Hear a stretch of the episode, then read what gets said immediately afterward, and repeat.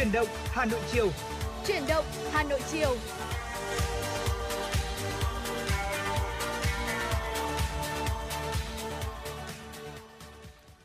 Quý vị thân mến, cùng quay trở lại với chuyển động Hà Nội chiều nay và trong uh, thời lượng 120 phút sắp tới của chương trình.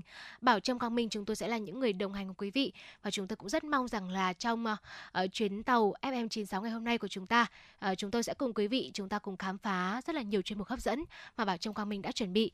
Và quý vị cũng nhớ là hãy đồng hành chia sẻ những quan điểm, những câu chuyện quý vị suy nghĩ trong cuộc sống hoặc đơn giản một ca khúc quý vị yêu thích, một lời nhắn đến người thân bạn bè thông qua online của chương trình 0243773 6688 và trang fanpage chính thức của chương trình FM96 Thời sự Hà Nội. Dạ vâng ạ, xin được một lần nữa nhắc lại hai kênh tương tác để chúng ta có thể cùng nhau kết nối. Đó chính là số điện thoại 024 3773 6688 và fanpage MM96 gạch nối Thời sự Hà Nội thưa quý vị.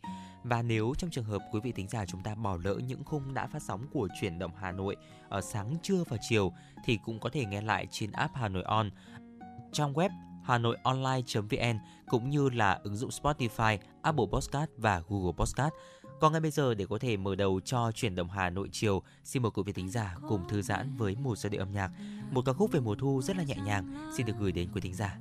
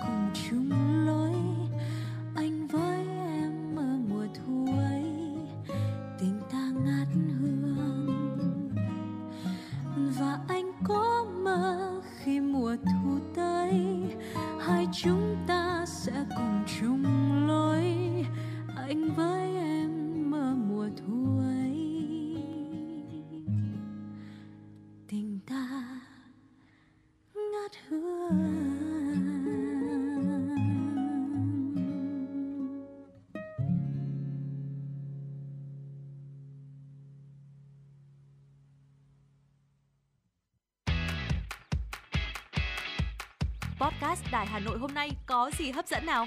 Podcast Đài Hà Nội hôm nay sẽ có chương trình Hà Nội tin mỗi chiều. Lên sóng lúc 18 giờ chiều hàng ngày, những dòng tin tức nóng hổi, những vấn đề đang được dư luận quan tâm sẽ được bình luận dưới góc nhìn của nữ biên tập viên xinh đẹp Khánh Hà cùng với sự đồng hành của các chuyên gia và cố vấn. Chưa hết, podcast Đài Hà Nội hôm nay còn có một chương trình khá ấn tượng mang tính chất đời sống giải trí mang tên Lưu Hương Blog Chiều. Lên sóng lúc 18 giờ 15 phút hàng ngày, biên tập viên Lưu Hương sẽ chia sẻ cùng quý vị và các bạn những câu chuyện nhỏ nhưng mang đầy ý nghĩa từ đời sống. Và đặc biệt, có cả những ca khúc do chính biên tập viên Lưu Hương thể hiện cùng với guitar. Cùng với đó, podcast Đài Hà Nội còn có một chương trình vô cùng hấp dẫn mang tên Đọc truyện đêm khuya. Lên sóng lúc 22 giờ hàng ngày, những tác phẩm hay trong chương trình Đọc truyện đêm khuya sẽ là người bạn đồng hành cùng bạn đi qua những đêm dài. Phát hành trên 5 nền tảng app Hà Nội On, web Hà Nội Online.vn, Apple Podcast, Spotify, Google Podcast. Mời quý vị và các bạn đón nghe. Podcast Đài Hà Nội, nghe mọi nơi, khơi nguồn cảm xúc.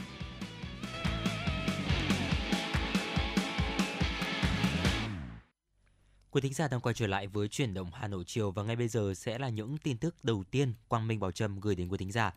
Thưa quý vị, tiếp tục chương trình phiên họp thứ 25 sáng nay, Ủy ban Thường vụ Quốc hội cho ý kiến về dự thảo kế hoạch giám sát và đề cương báo cáo của đoàn giám sát của Ủy ban Thường vụ Quốc hội về việc thực hiện chính sách pháp luật về đổi mới hệ thống tổ chức và quản lý nâng cao chất lượng, hiệu quả hoạt động của các đơn vị sự nghiệp công lập giai đoạn 2018-2023. Thảo luận tại phiên họp, Phó Chủ tịch Quốc hội Trần Quang Phương nhận định đây là chuyên đề giám sát rất rộng trên nhiều lĩnh vực, khối các cơ quan đơn vị khác nhau, nội dung giám sát có nhiều luật chi phối, không có luật riêng nên giả soát quy định của pháp luật cũng không đơn giản. Phó Chủ tịch Quốc hội đề nghị cần xác định cụ thể hơn các nội dung giám sát, trong đó có 3 vấn đề trọng tâm vướng mắc. Thứ nhất là sắp xếp tổ chức lại các đơn vị sự nghiệp công lập.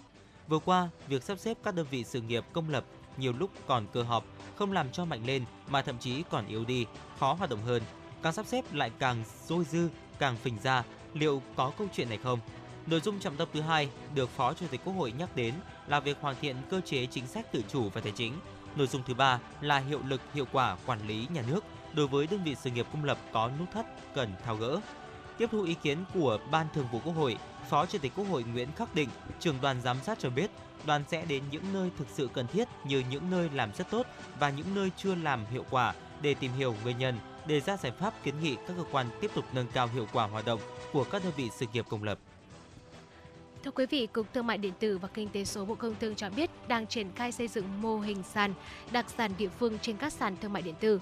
Mô hình này dựa trên thực tế, việc đưa sản phẩm của các cơ sở sản xuất, hợp tác xã, doanh nghiệp địa phương lên sàn thương mại điện tử còn khiêm tốn và không thực sự mang lại giá trị như mong muốn.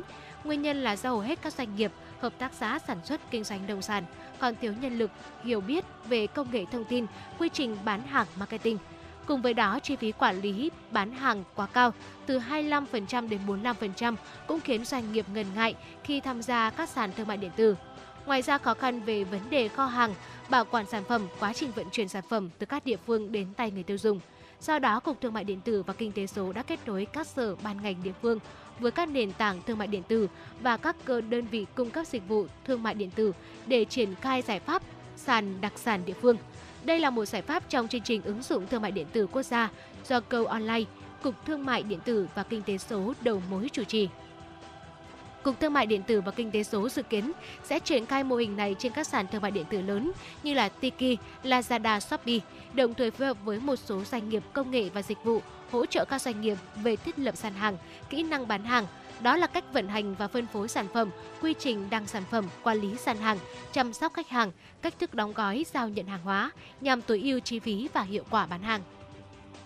Sáng nay, Chi cục An toàn vệ sinh thực phẩm Hà Nội đã tiến hành kiểm tra bếp ăn tập thể tại công ty trách nhiệm hữu hạn Matsuo Industry Việt Nam, địa chỉ lô N7, khu công nghiệp Thăng Long, xã Kim Trung, huyện Đồng Anh. Bếp ăn này cung cấp hơn 200 suất ăn một ngày và do nhà thầu là công ty trách nhiệm hữu hạn dịch vụ ăn uống Ba Sao đảm nhận.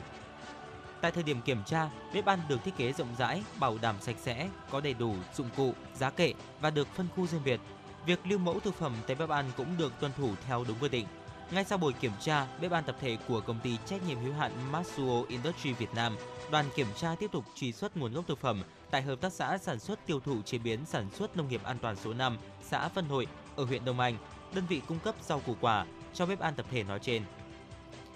Hàng loạt các món ăn như là chim rán, vịt quay, xôi, hạt dưa, mứt kẹo, thịt bò khô tự làm, nước giải khát được nhuộm màu thực phẩm hiện đang xuất hiện nhiều nơi trên thị trường.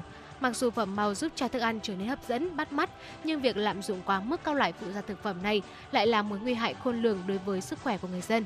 Để đảm bảo an toàn cho sức khỏe, tiến sĩ bác sĩ Nguyễn Trung Nguyên, giám đốc trung tâm chống độc bệnh viện Bạch Mai đã đưa ra khuyến cáo các hóa chất phụ gia thực phẩm phải kiểm soát chặt chẽ mới có thể sử dụng an toàn. Mặt khác, người dân không nên dùng các hóa chất phụ gia thực phẩm là các hóa chất nhân tạo. Người dân chỉ nên dùng các chất liệu tự nhiên từ các loại thực vật đã biết rõ là an toàn như là gốc, cà chua nghệ, không mua và không sử dụng các loại màu, phẩm màu đóng gói lẻ không có nhãn mác nguồn gốc không rõ ràng để chế biến thực phẩm. Ngoài ra người dân cũng không nên dùng các loại cây cỏ không rõ nguồn gốc để tạo màu hay là chế biến thực phẩm. Và thưa quý vị, những thông tin vừa rồi cũng đã mở đầu cho phần điểm tin của chuyển động Hà Nội chiều nay. Còn bây giờ hãy cùng à, chúng tôi, trước khi đến với tiểu mục cà phê chiều nay, hãy cùng thư giãn với một giai điệu âm nhạc. Mời quý vị cùng lắng nghe ca khúc Tình xa lúc ban chiều qua phần thể hiện của KICM.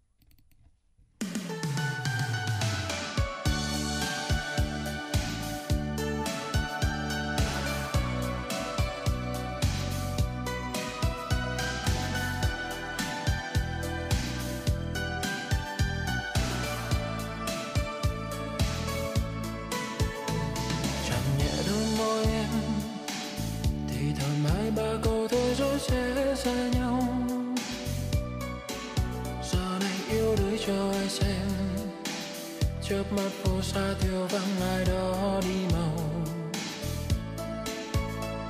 một lần anh thương em, ngàn lần mãi sao mong em hạnh phúc nơi xa.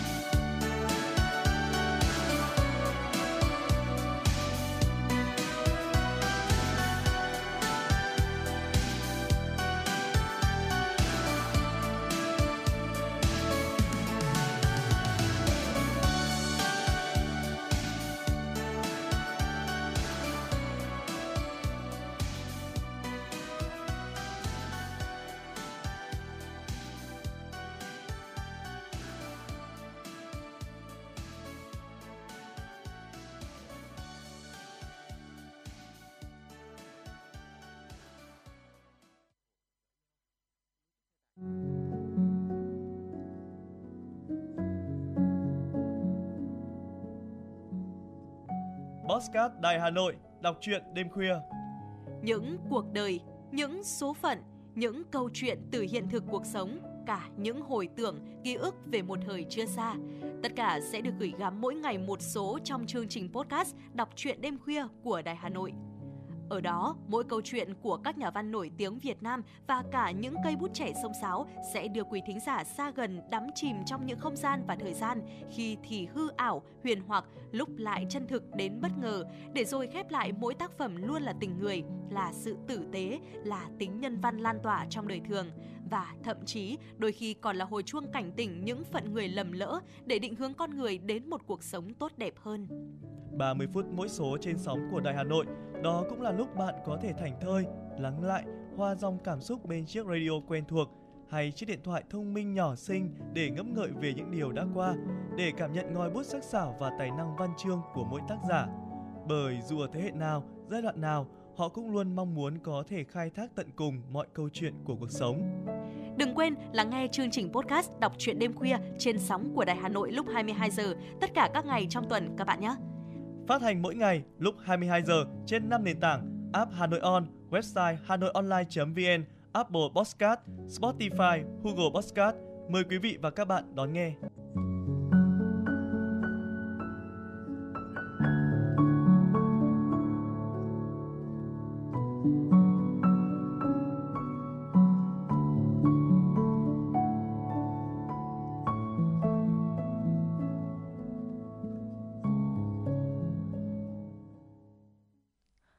Quý thính giả thân mến, cùng quay trở lại với chuyển động Hà Nội chiều nay. Mời quý vị cùng chúng tôi đến với tiểu mục cà phê chiều. À, thưa quý vị, khi mà nhắc đến bàn, à, ví dụ như bàn uống nước thì rõ ràng là chúng ta cũng sẽ không chỉ uh, có những bộ ấm chén bình thường đúng không ạ chúng ta sẽ có những vật trang trí nữa ừ. uh, tuy nhiên uh, thì với bàn uống nước cũng sẽ có những quy tắc riêng và có những đồ vật mà chúng ta không nên để trên bàn và cũng có những đồ vật được ờ, các chuyên gia phong thủy hay là chuyên gia về kiến trúc khuyến khích là nên để trên bàn để có thể trang trí cho gia đình của chúng ta có một cái không gian phòng khách bàn uống nước đẹp hơn. Thế thì những nội dung Vậy thì những nội dung này cũng sẽ được chúng tôi chia sẻ trong những thời lượng tiếp theo của truyền động Hà Nội chiều. Mời quý vị cùng đón nghe. Dạ vâng, thưa quý vị, đầu tiên đó chính là rẻ lau bàn hay là lý cốc bẩn sẽ là những cái vật dụng, những cái đồ vật mà chúng ta không nên đặt ở trên bàn uống nước. Và mà khi mà chúng ta đặt ở những cái vị trí như là bàn uống nước những đồ vật này đấy ạ tiện thì có thể là tiện tuy nhiên thì đây là một thói quen xấu không tốt cho phong thủy. Bởi vì là bàn uống nước thường là nơi dùng để tiếp khách để những thứ bẩn ở vị trí này thì sẽ ảnh hưởng đến tài vận của cả gia đình.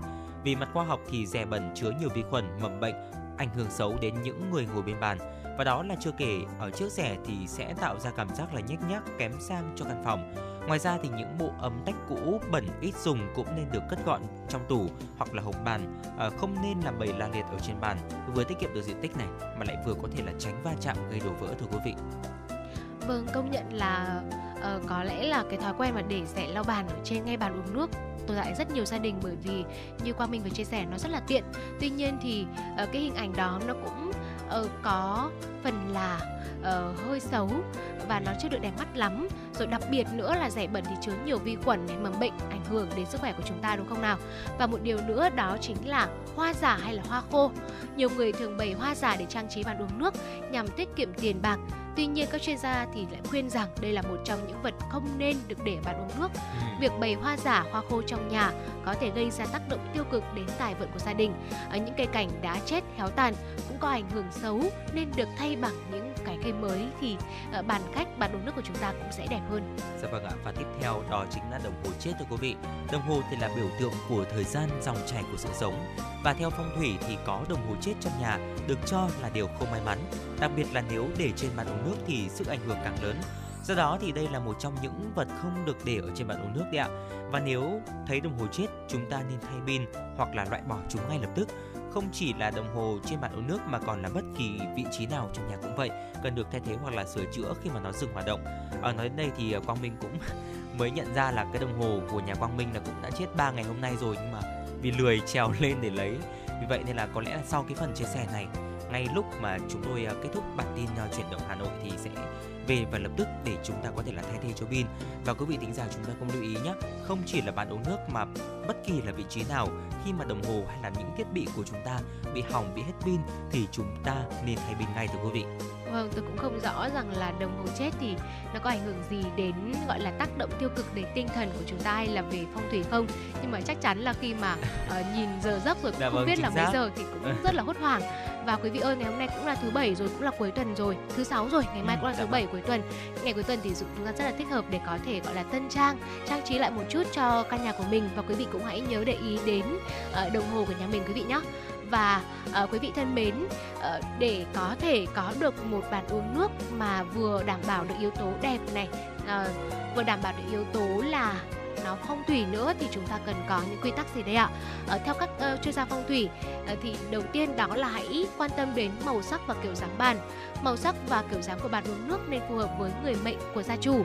Gia chủ mệnh kim thì nên chọn bàn uống nước vừa uh, vuông vắn, màu vàng, màu ghi. Gia chủ mệnh mộc thì nên chọn bàn uống nước hình tròn, mềm mại, có gam màu đen, ghi xám. Uh, và thưa quý vị, uh, một điểm đặc điểm nữa đó là bàn uống nước thì nên đặt cách sofa một khoảng vừa đủ. Khoảng cách giữa bàn uống nước và sofa quá gần sẽ rất là bất tiện khi mà uh, khách cũng như là gia chủ sử dụng nước. Dạ vâng ạ, bên cạnh đó thì chúng ta cũng tránh đặt bàn cao hơn sofa quý vị nhé. Bạn không nên đặt, đặt đặt bàn uống nước cao hơn với chiều cao của ghế sofa. Bàn uống nước quá lớn hoặc là cao hơn sofa thì sẽ tạo sự mất cân bằng và mang một cái ý nghĩa không tốt trong phong thủy cũng như là trong quá trình mà chúng ta à, ngồi chúng ta cúi xuống để lấy nước đi ạ thì chúng ta cũng sẽ cảm thấy là bất tiện và cái tư thế của chúng ta cũng sẽ không được thoải mái. Và thưa quý vị, ờ, một lưu ý tiếp theo đó là những vị trí cần à, nên đặt mà tránh đặt bàn uống nước tại nhà. Đầu tiên đó là không đặt bàn uống nước ở dưới dầm nhà, tránh gây cảm giác là ngột ngạt khó chịu cho gia chủ này. Thứ hai đó là không đặt bàn uống nước đối diện với nhà vệ sinh vì nhà vệ sinh ừ. là nơi ẩn chứa rất nhiều bụi bẩn uh, và nếu đặt bàn uống nước ở đây thì cũng sẽ rất là ảnh hưởng tiêu cực đến sức khỏe của uh, những thành viên trong gia đình cũng như là khách đến. Không đặt bàn uống nước hướng ra cửa tức là đối diện trực tiếp với cửa chính, để tránh ảnh hưởng tới luồng không khí vào nhà và tốt nhất là nên bố trí bàn uống nước uống nước ở một góc khuất, ấm cúng trong phòng khách thì rất là phù hợp. Dạ vâng và vừa rồi là một số những chia sẻ của chúng tôi à, về những cái vận dụng mà chúng ta không nên để ở bào uống nước, cũng như là một số những cái lưu ý có liên quan. Còn uh, ngay bây giờ thì xin được uh, tạm gác lại phần chia sẻ vừa rồi và quay trở lại với không gian âm nhạc. Ngay lúc này thì Quang Minh và Bảo Trâm cũng đã vừa nhận được thêm một yêu cầu âm nhạc thông qua uh, đường dây nóng của chương trình số điện thoại 024 3773 6688 từ một vị thính giả có đuôi số là 237 mà xin được ngay bây giờ thì xin được mời Bảo Trâm có thể là đáp ứng ca khúc này đến cho vị thính giả. Dạ vâng ạ, à, vị thính giả này có yêu cầu ca khúc Tình ta biển đạc đồng xanh và đây thì chúng tôi đang có ca khúc này à, với phần thể hiện của anh Thơ và Trọng Tấn. Mong rằng là với giọng hát của hai uh, ca sĩ kỳ cựu anh Thơ Trọng Tấn quý vị chúng ta cũng sẽ có những giây phút thư giãn cùng với ca khúc này quý vị nhé.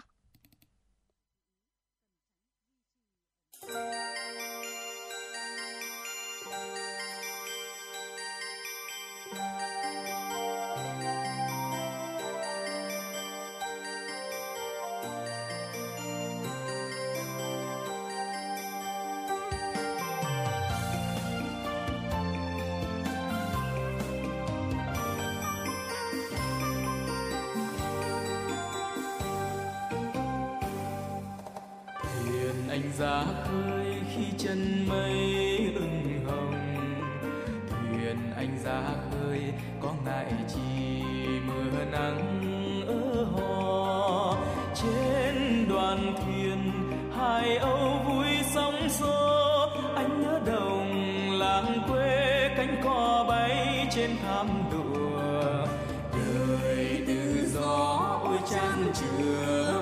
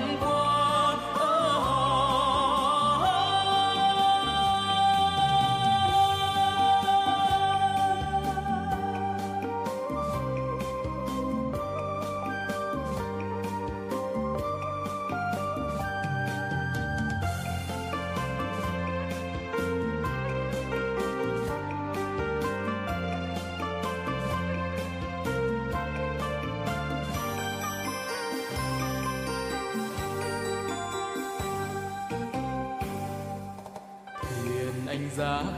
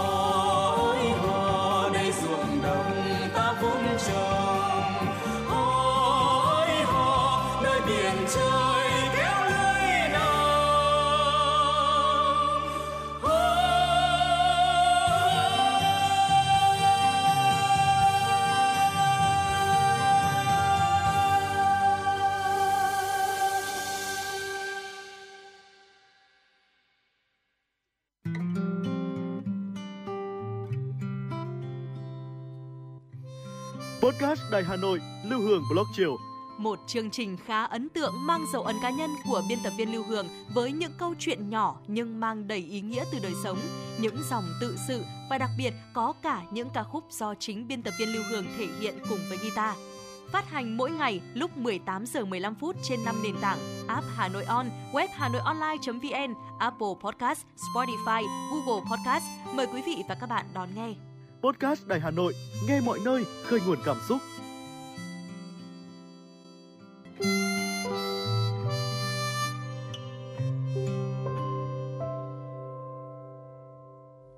Xin được quay trở lại với những tin tức thế giới đáng quan tâm. Theo Liên đoàn Lúa gạo Myanmar, việc thắt chặt nguồn cung toàn cầu có thể thúc đẩy Myanmar phục hồi hoạt động xuất khẩu gạo vốn giảm 56% trong 4 tháng đầu năm nay và giúp nước này tiến gần hơn đến mục tiêu kiếm được 1 tỷ đô la Mỹ một năm từ xuất khẩu gạo. Liên đoàn Lúa gạo Myanmar cho biết Myanmar đã xuất khẩu khoảng 320.000 tấn gạo trong thời gian từ tháng 4 đến tháng 7 năm nay và chỉ thu được 138 triệu đô la Mỹ sau khi chính phủ quyết định ưu tiên bán gạo chất lượng cao.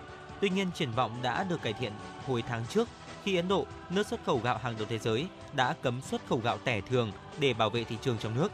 Các hạn chế của Ấn Độ đã đẩy giá gạo ở một số quốc gia trong khu vực Đông Nam Á lên mức cao nhất trong vòng 15 năm qua.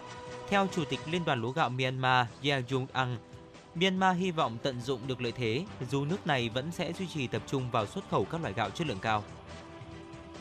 Thưa quý vị, hôm qua một vụ va chạm giữa hai tàu điện trên đại lộ Aveniza 24 de Lujo ở trung tâm thủ đô Lisbon đã khiến 13 người bị thương nhẹ, trong đó có một số khách du lịch và ba trẻ em. Một nguồn tin từ đội cứu hỏa Lisbon nói với hãng thông tấn Lusa, trong số những hành khách bị thương có hai người Pháp, hai người Séc, một người Mỹ, một người Italia và một người Tây Ban Nha. Tám hành khách bị chấn thương đã được đưa đến bệnh viện để điều trị. Hiện vẫn chưa rõ nguyên nhân dẫn đến vụ tai nạn tại đại lộ lớn chạy dọc theo sông Tagus này. Thủ đô Lisbon có mạng lưới tàu điện gồm cả truyền thống và hiện đại, rất được du khách ưa chuộng, dùng làm phương tiện khám phá những khu vực lịch sử của thành phố. Theo The Guardian, các nhà khoa học đã cảnh báo suốt nhiều năm vừa qua về nguy cơ hỏa hoạn lớn từ các loại cỏ không phải bản địa bao phủ một phần tư quần đảo Hawaii của Mỹ. Các ý kiến chuyên gia đều có chung nhận định Các loại cỏ ngoại lai đã góp phần thúc đẩy sự lan rộng và cường độ của những đám cháy bùng phát dữ dội từ đảo Maui. Từ ngày 8 tháng 8, cướp đi mạng sống của ít nhất 106 người, phá hủy thị trấn lịch sử Lahana và gây thiệt hại tài sản ước tính hơn 5,5 tỷ đô la Mỹ. Tuy nguồn gây cháy chính xác vẫn chưa được xác định, nhưng giáo sư khí hậu học Abby Fraser cho biết nguyên nhân chung của những đám cháy nghiêm trọng là do cỏ xâm lấn hiện bao phủ khoảng 25% diện tích của bang Hawaii. Do đó, nếu giảm phạm vi bao phủ của các loại cỏ này, có thể đã chế ngự được sự tàn khốc của đám cháy. Sự phát triển mạnh mẽ của các loại cỏ ngoại lai còn xuất phát từ tình trạng biến đổi khí hậu. Theo giáo sư môi trường Camilo Mura của Đại học Hawaii, cỏ xâm lấn phát triển nhanh hơn các loại cỏ bản địa và được hưởng lợi từ sự gia tăng của lượng khí thải CO2. Hiện tại, nhà chức trách hạt Maui vẫn chưa đưa ra bình luận về vai trò của các loại cỏ ngoại lai. Bão Hillary đã mạnh lên thành một cơn bão cấp 3 hôm qua khi di chuyển qua Thái Bình Dương hướng tới bán đảo Baja California của Mexico. Hiện bão Hilazi đã di chuyển với sức gió lên tới 120 dặm trên giờ, tức là 195 km trên giờ. Đây là thông tin do Trung tâm Bão Quốc gia Mỹ đưa ra. Trung tâm Bão Quốc gia Mỹ cho biết bão Hillary đang di chuyển theo hướng Tây Tây Bắc với tốc độ gần 14 dặm trên giờ, 22 km trên giờ và được dự báo sẽ tiếp cận bán đảo, bao gồm khu du lịch nổi tiếng Los Cabos vào cuối tuần này. Bão Hillary sẽ tăng cường độ trong những ngày tới và có khả năng mạnh lên thành bão cấp 4 vào ngày 19 tháng 8 theo giờ địa phương. Dự kiến cơn bão sẽ mang theo mưa lớn với lượng mưa lên tới 3 đến 6 inch, tức là 7,6 đến 15 cm trên khắp các khu vực của bán đảo Baja California cho đến đêm ngày 20 tháng 8. Trung tâm Bão Quốc gia Mỹ cảnh báo lũ quét sẽ có thể xảy ra ở một số khu vực đe dọa đến tính mạng của người dân. Và thưa quý vị, vừa rồi là một số những tin tức đáng quan tâm có trong buổi chiều ngày hôm nay do biên tập viên Kim Dung thực hiện. Còn ngay bây giờ thì xin được tiếp tục chương trình với tiểu mục FM96 Travel. À, thưa quý vị, ở dịp nghỉ lễ Quốc khánh mùng 2 tháng 9 thì cũng sắp đến rồi. Vì vậy nên là trong tiểu mục FM96 Travel, chúng tôi Quang Minh và Bảo Trâm cũng như là ekip thực hiện chuyển động Hà Nội sẽ uh, liên tục cập nhật đến quý thính giả, giới thiệu đến quý thính giả những điểm đến để chúng ta có thể là cân nhắc lựa chọn cho mình uh, vào chuyến đi sắp tới. Thưa quý vị và địa điểm ngày hôm nay chúng tôi muốn giới thiệu đến quý thính giả đó chính là Tây Bắc. Mỗi khi nhắc đến khu vực Tây Bắc nói riêng cũng như là vùng núi phía Bắc nước ta nói chung, phần đông du khách sẽ nhớ ngay đến những ngọn núi trùng điệp hay là những con đường đèo chắc trở và khó đi. Tuy nhiên thì vẻ đẹp của những vùng đất này không chỉ dừng lại ở đó đâu ạ. Đặc biệt là vào thời điểm từ tháng 8 cho đến khoảng tháng 11, tức là thời điểm hiện tại đấy ạ. Vùng núi phía Bắc Việt Nam sẽ khoác lên mình chiếc áo màu vàng rực rỡ, đó chính là màu vàng của lúa chín. Ở lúa chín vàng trải dài trên ruộng bậc thang, xa tít tắp đến tận đường chân trời và tạo nên một cái khung cảnh vô cùng kỳ ảo, thơ mộng cho mắt du khách. Thưa quý vị, những địa điểm nổi tiếng với mùa lúa chín vàng có thể kể đến như là Bắc Sơn, Lạng Sơn này, Mù Căng Trải Yên Bái hay là Y Tý Lào Cai, Hoàng Su Phi Hà Giang. À, tuy nhiên có một địa điểm khác nữa với một cái tên lạ hơn nhưng mà được nhiều người đánh giá là nơi có cánh lúa, cánh đồng lúa chín vàng ấn tượng và đẹp nhất Tây Bắc cũng như là vùng núi phía Bắc đó là xã Nậm Cang thuộc Sapa Lào Cai. Ừ. Vậy thì Nậm Cang ở đâu ạ? Ở Nậm Cang là một xã nhỏ nằm ở phía đông nam, cách trung tâm thị trấn Sapa khoảng hơn 30 km. Cái tên Nậm Cang trong tiếng địa phương có nghĩa là nước ở đầu nguồn. Ở sở dĩ mà có một cái tên như vậy là bởi nơi đây là khởi nguồn của những con suối như là Nậm Thang, Nậm Cang và Nậm Pá và đây cũng chính là những con suối cung cấp nước cho sinh hoạt, trồng trọt của người dân. Xã có địa hình là thung lũng xen lẫn với đồi núi, tách biệt với các xã trung tâm như là Lào Trải, Tả Vin, Tả Văn. Ngoài ra thì nơi đây còn có nhiều thửa ruộng bậc thang màu mỡ, những con suối ngọn thác và một thảm thực vật phong phú. Bởi những yếu tố kể trên mà Nậm Cang được đánh giá là một địa điểm nghỉ dưỡng hoặc là du lịch sinh thái lý tưởng với mọi đối tượng. Dạ vâng ạ, tuy nhiên hiện nay thì bên cạnh nhiều cái tên nổi tiếng trên bản đồ du lịch Sapa như là ở uh, bản Cát Cát, Tả Van, Tả Phìn hay là đỉnh Phan Xi Hùng Vĩ, Nậm Cang vẫn còn là một cái tên khá mới mẻ và xa lạ đấy ạ. Hình thức di chuyển tới Nậm Cang thì được khuyến khích là xe máy, bởi vì con đường dẫn tới đây chủ yếu là nhỏ và hẹp, có đoạn còn phải là đi qua những cái con đèo nữa. Nhiều du khách sau khi đặt chân tới đây thì đã phải nhận xét rằng là nó xứng đáng được biết tới nhiều hơn, đặc biệt là vào mùa lúa chín. Và uh, mùa lúa ở Nậm Cang thì thường bắt đầu sớm hơn so với những địa điểm khác ở Sapa Bắt đầu từ khoảng đầu tháng 8, những cánh đồng lúa xanh mướt trước đó thì đã bắt đầu chuyển sang ở màu vàng dần rồi. Còn đến đầu tháng 9 thì lúa sẽ được gặt hết. Vì vậy nên là cái khoảng thời gian mà chúng ta ở hiện nay cuối tháng 8 cũng như là đầu tháng 9 đi ạ, dịp nghỉ lễ mùng 2 tháng 9 cũng là một thời điểm cực kỳ thích hợp để chúng ta có thể là tận hưởng cái không gian uh, mùa vàng ở Nậm Cang. Dù bậc thang ở Nậm Cang thì tuy không mênh mông bằng nhiều khu vực khác, thế nhưng mà có những điểm độc đáo rất là riêng cứ dưới à, mỗi thửa ruộng thì sẽ có một dòng suối thưa quý vị. Thi thoảng thì điểm suốt trong màu vàng của lúa chín sẽ xuất hiện những chiếc tròi của người dân bản địa dựng lên để có thể canh lúa, để à, lưu trữ lúa sau khi mà thu hoạch. Và đây cũng chính là nơi ra đời của rất nhiều bức ảnh sống ảo mãn nhãn của du khách khi mà tới săn mùa vàng ở Nậm Cam. Ở thời điểm hiện tại đang là một thời điểm rất là thích hợp và lý tưởng để có thể tới Nậm Cang ngắm lúa chín. Anh Nguyễn Minh Hải, một nhiếp ảnh gia, một du khách đến từ Hà Nội đã chia sẻ trên một diễn đàn du lịch hình ảnh Nậm Cang mới chỉ vào khoảng thời điểm cuối tháng 7 vừa qua thôi, nhưng mà khung cảnh núi rừng đã bắt đầu dần phủ kín bởi màu vàng óng ả của lúa. Ừ. Anh Hải cũng cho biết rằng là năm nay thì à, sắc vàng có thể sẽ kéo dài một thời gian ngắn nữa. À, chỉ qua những bức ảnh hay là thước phim được chia sẻ trên mạng xã hội, nhiều du khách đã phải trầm trồ à, vẻ đẹp nơi đây không thua gì ở nước ngoài cả. Còn với những du khách mà đã được trải nghiệm tận mắt mùa lúa ở Nậm Cang rồi thì có nhận xét khung cảnh nơi đây như sau ạ. Đẹp đến mê mệt hay là khung cảnh mùa lúa ở Nậm Cang thực sự là đẹp như tranh vẽ vậy. À, vào thời điểm mà uh, thời tiết vào thời điểm săn mùa vàng ở Nậm Cang cũng rất là mát mẻ, nhiệt độ dao động trong khoảng từ 20 đến 25 độ C, rất là thuận tiện để chúng ta có thể đến đây để trải nghiệm cũng như là khám phá những nét ẩm thực văn hóa của vùng đất nơi đây. Và với những du khách muốn ở lại qua đêm ở Nậm Cang thì hãy tìm hiểu thông tin và đặt phòng trước càng sớm càng tốt. Bởi vì là một địa điểm chưa thực sự là được nhiều du khách biết tới nên là Nậm Cang vẫn uh, còn ít những cái cơ sở để chúng ta có thể là chọn lựa chọn lưu trú. Và đừng quên thưởng thức những món ngon của núi rừng Tây Bắc như là thắng cố này, xôi ngũ sắc, lẩu cá hồi hay là những món ăn dân dã trong mâm cơm của người bản địa nơi đây. Và vừa rồi là một số những chia sẻ của chúng tôi về Nậm Cang thưa quý vị, một cái tên còn khá là mới mẻ cũng như là giữ được cái vẻ đẹp và rất là nguyên sinh của mình. À, Quang Minh thì chưa được có dịp đến với Nậm Cang thế nhưng mà trong cái lúc mà Bảo Trâm chia sẻ đến Nậm Cang đi ạ, thì tôi cũng có search ngay những cái hình ảnh của Nậm Cang trên Google và thấy rằng là thực sự đây là một cái khung cảnh rất là tuyệt vời. Ờ, nhìn qua ảnh thôi thì cũng đã thấy rất là thích và thoải mái rồi. Ờ, có lẽ là khi mà chúng ta được uh, tận hưởng cái khung cảnh ở đây kèm theo cái mùi lúa chín này, rồi là cái tiết trời cực kỳ uh, thoải mái vào dịp mà mùa thu của khu vực núi rừng Tây Bắc thì sẽ là một trải nghiệm rất là tuyệt vời. Vì vậy nên là quý vị thính giả, nếu chúng ta có những trải nghiệm nào về khu vực Nậm Cang hay là những điểm đến thú vị nào muốn giới thiệu đến chúng tôi thì hãy tương tác cùng với Quang Minh Bảo Trâm quý vị nhé, thông qua số điện thoại 024 3773 6688. Vâng ạ, những chia sẻ vừa rồi về uh, vùng đất Nậm Cang, một vùng uh, một uh, vùng đất tuyệt vời tại uh, khu vực Tây Bắc cũng đã khiến bà Trâm nhớ đến những cái khung cảnh trong bộ phim Lặng yên dưới vực sâu, ừ. uh, một bộ phim rất là nổi tiếng vào thời điểm trước khi mà có sự góp mặt của các diễn viên như là uh, Đình Tú này, Phương Oanh hay là diễn viên Doãn Quốc Đam. Và ngay sau đây để tiếp nối những dòng cảm xúc mời quý vị chúng ta sẽ cùng lắng nghe lại bản nhạc phim của bộ phim này, ca khúc Lặng yên qua phần thể hiện của ca sĩ Bùi Anh Tuấn và Ái Phương.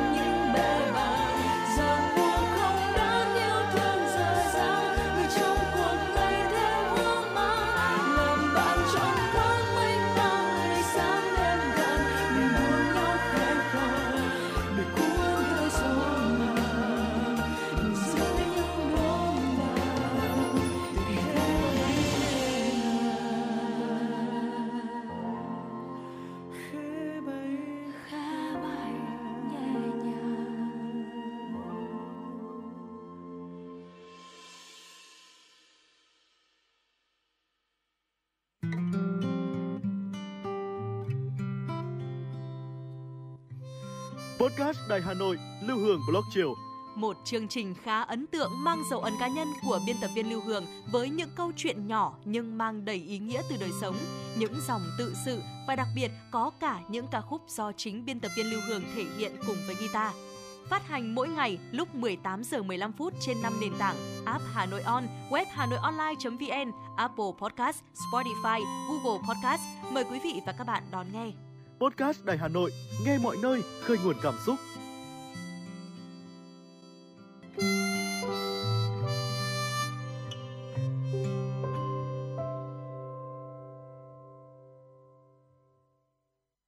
Quý thính giả đang quay trở lại với truyền động Hà Nội chiều và ngay bây giờ sẽ là phần điểm tin. Thưa quý vị, sáng nay tại Hà Nội, Trung ương Đoàn Hội đồng đội Trung ương tổ chức lễ tuyên dương chỉ huy đội giỏi toàn quốc lần thứ tư năm 2023. Tại lễ tuyên dương, 177 chỉ huy đội giỏi toàn quốc đã vinh dự được nhận bằng khen của Hội đồng đội Trung ương, 30 chỉ huy đội giỏi xuất sắc toàn quốc vinh dự nhận được bằng khen của Trung ương Đoàn. Đây chính là những đội viên tiêu biểu nòng cốt trong các hoạt động đội tại cơ sở, các em không chỉ giỏi về kỹ năng công tác đội mà còn là những tấm gương tiêu biểu luôn hăng say, chăm chỉ trong học tập, rèn luyện, tích cực tham gia những hoạt động văn hóa văn nghệ, thể dục thể thao, đạt nhiều giải thưởng quốc gia, quốc tế, luôn biết lắng nghe ý kiến, nguyện vọng của bạn bè, có tinh thần chia sẻ yêu thương, giúp đỡ các bạn có hoàn cảnh khó khăn. Sáng nay, Bảo tàng Hà Nội phối hợp với nhiều trường học trên địa bàn Hà Nội tổ chức hoạt động giáo dục trải nghiệm chủ đề Cách mạng tháng 8 cho học sinh nhằm giúp các em hiểu về lịch sử, trân trọng thắng lợi của cách mạng Việt Nam. Các em học sinh được giới thiệu vai trò và ý nghĩa của thắng lợi cách mạng tháng 8 năm 1945, góp phần chấm dứt ách đô hộ hơn 80 năm của thực dân Pháp đối với nước ta, mở kỷ nguyên độc lập, đưa tên nước Việt Nam lần đầu tiên lên bản đồ thế giới. Tại chương trình, các học sinh cũng được tìm hiểu lịch sử thông qua nhóm hiện vật, từ truyền đơn kêu gọi phản đối toàn quyền Nam Dương thuộc địa Hà Lam, Grep F sang Đông Dương, thư hỡi quốc dân đồng bào của Việt Minh tháng 12 năm 1944, kêu gọi vào Việt Minh để cứu nước, tập truyền đơn vạch trần âm mưu của thực dân Pháp, kêu gọi nhân dân tẩy chay những hoạt động của Hội Pháp Việt Bắc ái. Thưa quý vị, sáng nay tại quận Hoàng Mai tổ chức lễ tổng kết tháng hành động vì trẻ em và có hoạt động thiếu nhi hè năm 2023 chào mừng kỷ niệm 20 năm ngày thành lập quận Hoàng Mai, ngày 25 tháng 11 năm 2003, ngày 25 tháng 11 năm 2023. Quận Hoàng Mai hiện có 50 vạn người, trong đó số lượng trẻ em dưới 16 tuổi là 85.960 em, chiếm 17,3% tổng dân số toàn quận. Số trẻ em cần được quan tâm trợ giúp là 500 Xin lỗi quý vị là 955 em, trẻ em có hoàn cảnh đặc biệt là 520 em, trẻ em có nguy cơ rơi vào hoàn cảnh đặc biệt là 435 em. Vì vậy, việc đẩy mạnh công tác bảo vệ, chăm sóc và giáo dục trẻ em là điều hết sức cần thiết. Dịp hè vừa qua, quận Hoàng Mai đã tổ chức nhiều hoạt động thiết thực như tổ chức lễ phát động tháng hành động vì trẻ em năm 2023 với chủ đề chung tay giảm thiểu tổn hại trẻ em với sự tham gia của hơn 350 em thiếu nhi trên địa bàn quận. Tổ chức diễn đàn trẻ em cấp quận thu hút hơn 200 học sinh trung học cơ sở, tiểu học tham dự. Ủy ban nhân dân quận đã tặng 140 xuất quà cho trẻ em nhân dịp Tết thiếu nhi mùng 4 tháng 6 với tổng trị giá 70 triệu đồng. Quỹ vì người nghèo quận tặng 231 xuất quà cho trẻ em có hoàn cảnh đặc biệt, trẻ em hộ cận nghèo trên địa bàn quận với kinh phí 161 triệu đồng. Tại lễ tổng kết, quận Hoàng Mai đã trao 20 xe đạp cho 20 trẻ em tiêu biểu vượt khó vươn lên trong học tập. Bên lề hội nghị bóng đá nữ FIFA tại Sydney, Australia, Chủ tịch Liên đoàn bóng đá Việt Nam VFF Trần Quốc Tuấn đã làm việc với ông Kenny Jane Marie, trưởng bộ phận phụ trách các liên đoàn thành viên của FIFA. Tại cuộc gặp, ông Kenny Jane Marie cho biết FIFA đánh giá cao việc VFF đã tập trung đầu tư và có sự chuẩn bị hiệu quả cho bóng đá nữ, cụ thể là đội tuyển nữ Việt Nam trước khi tham dự vòng chung kết World Cup nữ 2023 vị quan chức của FIFA đã chúc mừng đội tuyển nữ Việt Nam có những tiến bộ dù mới lần đầu tiên được tham dự giải. FIFA cam kết sẽ tiếp tục có những hỗ trợ hiệu quả để bóng đá nữ Việt Nam phát triển tốt hơn, hướng tới những lần dự World Cup tiếp theo. Bên cạnh đó, ông Kenny cũng đề cập đến vấn đề bóng đá Việt Nam nhận được sự phê duyệt của FIFA để áp dụng công nghệ VAR tại V-League. Trong thời gian tới, FIFA sẽ ưu tiên hỗ trợ thêm hai xe VAR cho Việt Nam. Hiện bóng đá Việt Nam có hai xe VAR từ nguồn vốn tự huy động FIFA sẽ tạo điều kiện để VFF hoàn tất các thủ tục theo quy định, sớm hoàn thiện hệ thống VAR tại Việt Nam. Và vừa rồi là một số những tin tức đáng quan tâm có trong buổi chiều ngày hôm nay. Còn ngay bây giờ thì xin được quay trở lại với một tiểu mục hết sức quen thuộc, tiểu mục khám phá Hà Nội thưa quý vị. À, thưa quý vị, Hà Nội của chúng ta thì đang ở trong những ngày đầu mùa thu rất là đẹp và có lẽ là chúng ta đi ra ngoài đường thì chúng ta cũng sẽ thấy là tiết trời dịu nhẹ hơn hay là chúng ta sẽ thấy những cái đặc sản của mùa thu Hà Nội. Nói đến mùa thu Hà Nội thì chúng tôi cũng đã nhiều lần nhắc đến cốm này, ở nhắc đến hoa sữa này. Thế nhưng mà cũng có một cái thức quà nữa của mùa thu Hà Nội cũng rất là đặc trưng, đó chính là sầu chín, là thức quà mà ngày hôm nay chúng ta sẽ cùng nhau trò chuyện thưa quý vị. Mùa thu Hà Nội đẹp lắm, Hà Nội vào thu khiến người ta dạo dược một cách khó tả. Không chỉ nhận ra hương ổi phả vào trong gió xe hay là sương trùng trình qua ngõ, mà người ta còn náo nức bởi một mùa xấu chín lại về. Những ngày thu, dọc con phố được mệnh danh là đẹp nhất Hà Nội, Phan Đình Phùng, Trần Hưng Đạo, Hai Bà Trưng Bà Triệu hay là bờ hồ Hoàn Kiếm Trần Phú, người ta hái sấu chín rộn ràng. Không chỉ đưa sấu len lỏi bán các con phố, bạn cũng sẽ bắt gặp những rổ sấu được bày ngay trên ven đường, tiện cho những ai thêm sấu già vào xuống để mua cho mình một ít. Thưa quý vị, đầu thu khi những vạt nắng gần thưa thớt, mưa kéo dài cũng mau hạt hơn, đôi khi dai dẳng từ ngày này qua ngày khác. Lấp ló sau những ngày mưa, chia ra khỏi tán lá là những chùm xấu. Già đanh đã uống no căng một mùa nắng, không còn màu xanh mơn mờn, xấu mùa thu dám nắng và chín vàng. Vị xấu lúc này ngọt thanh, chua dịu, thơm hấp dẫn. Người ta yêu vị xấu chín mùa thu không chỉ vì cái vị ngon của nó, mà có lẽ đó còn là hương vị đặc trưng của phố phường Hà Nội. Dạo bước dưới những cung đường trồng xấu, hít hào đầy lồng ngực không khí trong veo, mát mẻ của sáng mùa thu Hà Nội, rót chút nắng vàng. Ấy thực là mỹ cảnh. Những gốc xấu nhiều năm, có gốc đến cả trăm năm có lẽ. Thứ quyện vào vị xấu ngon không chỉ là vị chua ngọt dịu dàng, mà còn là ký ức của bao nhiêu thế hệ, là hơi thở của cả một vùng đất Hà Nội linh thiêng. Dạ vâng thưa quý vị, dù người sống ở Hà Nội bao năm, người ở xa vượt bao chặng đường đến Hà Nội mưu sinh, hay là người xa xứ tận nửa vòng trái đất, hễ cứ nhìn thấy gánh dấu chín cữu kỳ trên phố là cả tuổi thơ và quảng trời kỷ niệm của chúng ta lại ùa về. À, vừa nghĩ đến quả sấu chín vàng, ai nấy thì đều ứa nước miếng vì thèm. Là kỳ là sấu chín thì phải ăn đúng mùa mới ngon, mà cũng phải chế biến đúng cách thì mới thẩm hết được cái vị thượng hạng của sấu chín Hà Nội. Sấu xanh thì người ta thường chữ dần để nấu canh hay là ngâm đường, Thế nhưng mà sấu chín thì phải nói đến món sấu dầm. Thực ra thì sấu chín cứ gọt vỏ rồi uh, cắt xoáy tròn, chưa cần nêm nếm gia vị gì, chấm muối ớt ăn cùng thì cũng đã một cái cơn thèm sau một cái năm chờ đợi của chúng ta rồi. Và không ngọt đậm như là na dai, na bở vào mùa hay là nhiều như là nước liệu. Uh, ờ, ngọt mềm như là hồng, nước xấu xấu chín ấy ạ thì sẽ khiến người ta mê hoặc bởi cái vị ngọt pha một chút chua dịu dịu kèm thêm muối ớt cay mặn bật lên hương vị gốc của xấu chín. Và thưa quý vị, uh, sấu xanh thì người ta thường trữ để uh, nấu canh, ngâm đường. Nhưng mà sấu chín thì đúng như là anh Quang Minh vừa nói đó là chúng ta uh, phải làm sấu dầm. Và thưa quý vị, uh, sấu chín thì để chế biến thành những thức quà nhuộm vàng Ờ, và số 9 cũng đã nhuộm những cái gánh hàng rong khắp phố trước tiên thì người ta thường là mang gọt hết vỏ à, bây giờ người ta thường là nạo vỏ xấu bằng máy rửa nhanh mà lại còn đẹp nữa ừ. à, sự tỉ mẩn từ thao tác nhỏ nhất dùng dụng cụ nạo vỏ hay là dùng dao gọt đi lớp vỏ lọc lấy phần thịt quả À, có người thì ngâm sấu với phèn chua hoặc là nước vôi trong để sấu có thể giữ được một cái độ giòn. À, có người thì lại ngâm với cả baking soda.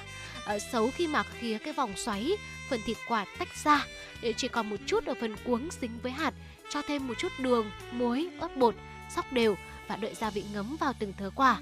Sấu chín dầm ăn giòn giòn, chua cay mặn ngọt vừa đủ và một cái dư vị đặc biệt của món sấu dầm khiến người ta phải bất giác sinh ra một cái phản ứng rất tự nhiên đó là nuốt nước miếng vì thèm mặc dù là chưa ăn thứ quả ấy bao giờ chỉ mới liếc nhìn tại gánh hàng rong mà thôi Phố phường Hà Nội những ngày vào tiết thu nắng vàng trên góc phố, từng mẹt xấu chín bất giác khiến cho nhiều ký ức tuổi thơ ùa về. Xấu dòng ngày nay có thêm nhiều phiên bản mới như là trộn với gia vị muối của mì ăn liền này cũng lôi kéo được rất nhiều người ưa thích, ờ, không kìm được mà mua một túi nhỏ vài chục nghìn ăn cho đã.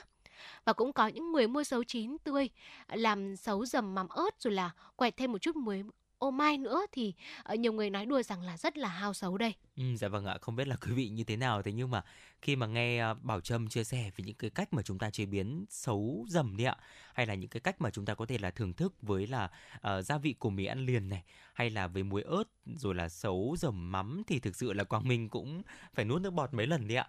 Và thưa quý vị, đường pha tỷ lệ thích hợp với nước đun sôi cùng nhánh gừng đập dập rồi thả xấu vào trộn nhanh để có thể là tăng độ thơm. Dùng đường phèn hay là đường cát đều được, tùy vào sở thích của mỗi người. Tiếp đó thì pha mắm ớt uh, cùng với tỷ lệ uh, vừa đủ với gừng này cho đủ keo lại dưới lên xấu trộn đều cùng với nhau và đợi ngấm món xấu rồng này thì ờ, không chỉ kích thích vị giác mà còn là giúp đỡ uh, háo khát hay là giảm ngứa họng nữa. Xấu chín già không chỉ ăn kiểu dầm mà các bà mẹ cũng tiện mua xấu chín già về ngâm đường. Những hũ xấu ngâm đường nho nhỏ ấy thì tiện mang đi xa để có thể là mỗi lần thưởng thức chúng ta lại nhớ về hương vị của quê nhà thưa quý vị. Và những mẹt xấu vàng ươm ánh lên trong sắc thu Hà Nội không tinh xảo cũng chẳng màu mè tô vẽ. Thế nhưng mà thức quà độc đáo này thì đã đi sâu vào cái tiềm thức của ờ, những ai mà yêu mến với Hà Nội để mỗi lần thu về lại bồi hồi vài câu thơ của Lê Giang xin được chia sẻ đến quý thính giả. Hà Nội mùa này xấu chín chưa em, hàng me Sài Gòn đang vào mùa thay lá, thoang thoảng vị chua khiến lòng anh nhớ quá, nhớ mùa xấu dụng phố Tràng Thi. Vâng thưa quý vị, à, có thể thấy rằng là À, vừa rồi thì uh, chúng ta cũng vừa thấy một hình ảnh xấu chính của thủ đô Hà Nội và đối lập với nó ở, ở miền Nam ở Sài Gòn có hàng me đúng không ạ? Vào ừ. mùa thay lá. À, và dù là với bất kỳ thức quà nào uh, thì Hà Nội của chúng ta với mùa xấu chín cũng lại mang đến cho chúng ta rất nhiều cảm xúc đặc biệt. Uh, như tác giả vừa chia sẻ ở trên đó là khi mà đi qua những con phố đặc trưng của thủ đô Hà Nội vào thu như là phố Hoàng Diệu, Phan Đình Phùng hay là Trần Phú rồi là Hai Bà Trưng, Bà Triệu, uh, phố Trần Hưng Đạo nữa đều khiến chúng ta cảm thấy rộn ràng và nếu quý vị thính giả chiều nay mình có đi làm về, mình bắt gặp một hàng rong bán xấu chín thì cũng hãy ghé lại và mua quý vị nhé và những chia sẻ vừa rồi cũng đã khép lại một tiếng đầu tiên của chương trình chuyển động Hà Nội chiều nay. Quý vị các bạn hãy nhớ, hãy tương tác với chúng tôi Bảo trong Quang Minh, thông qua hotline của chương trình 02437736688.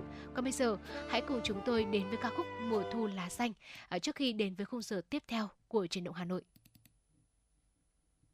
Thank you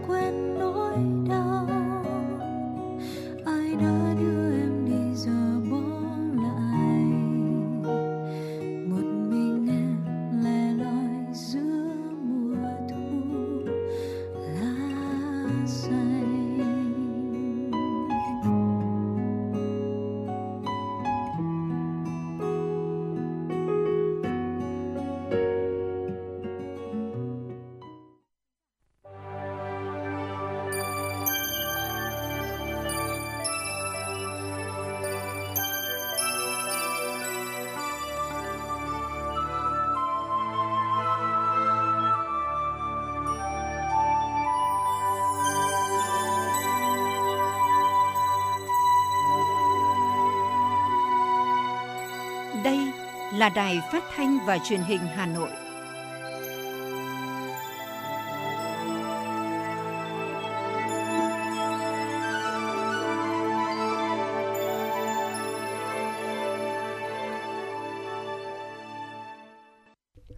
Quý vị và các bạn thân mến, bây giờ là không giờ phát sóng dành cho chương trình Chuyển động Hà Nội chiều.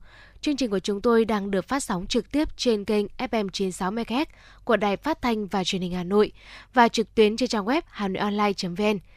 Nếu quý vị có bỏ lỡ không giờ phát sóng nào, cũng có thể nghe lại trên trang web hanoionline.vn.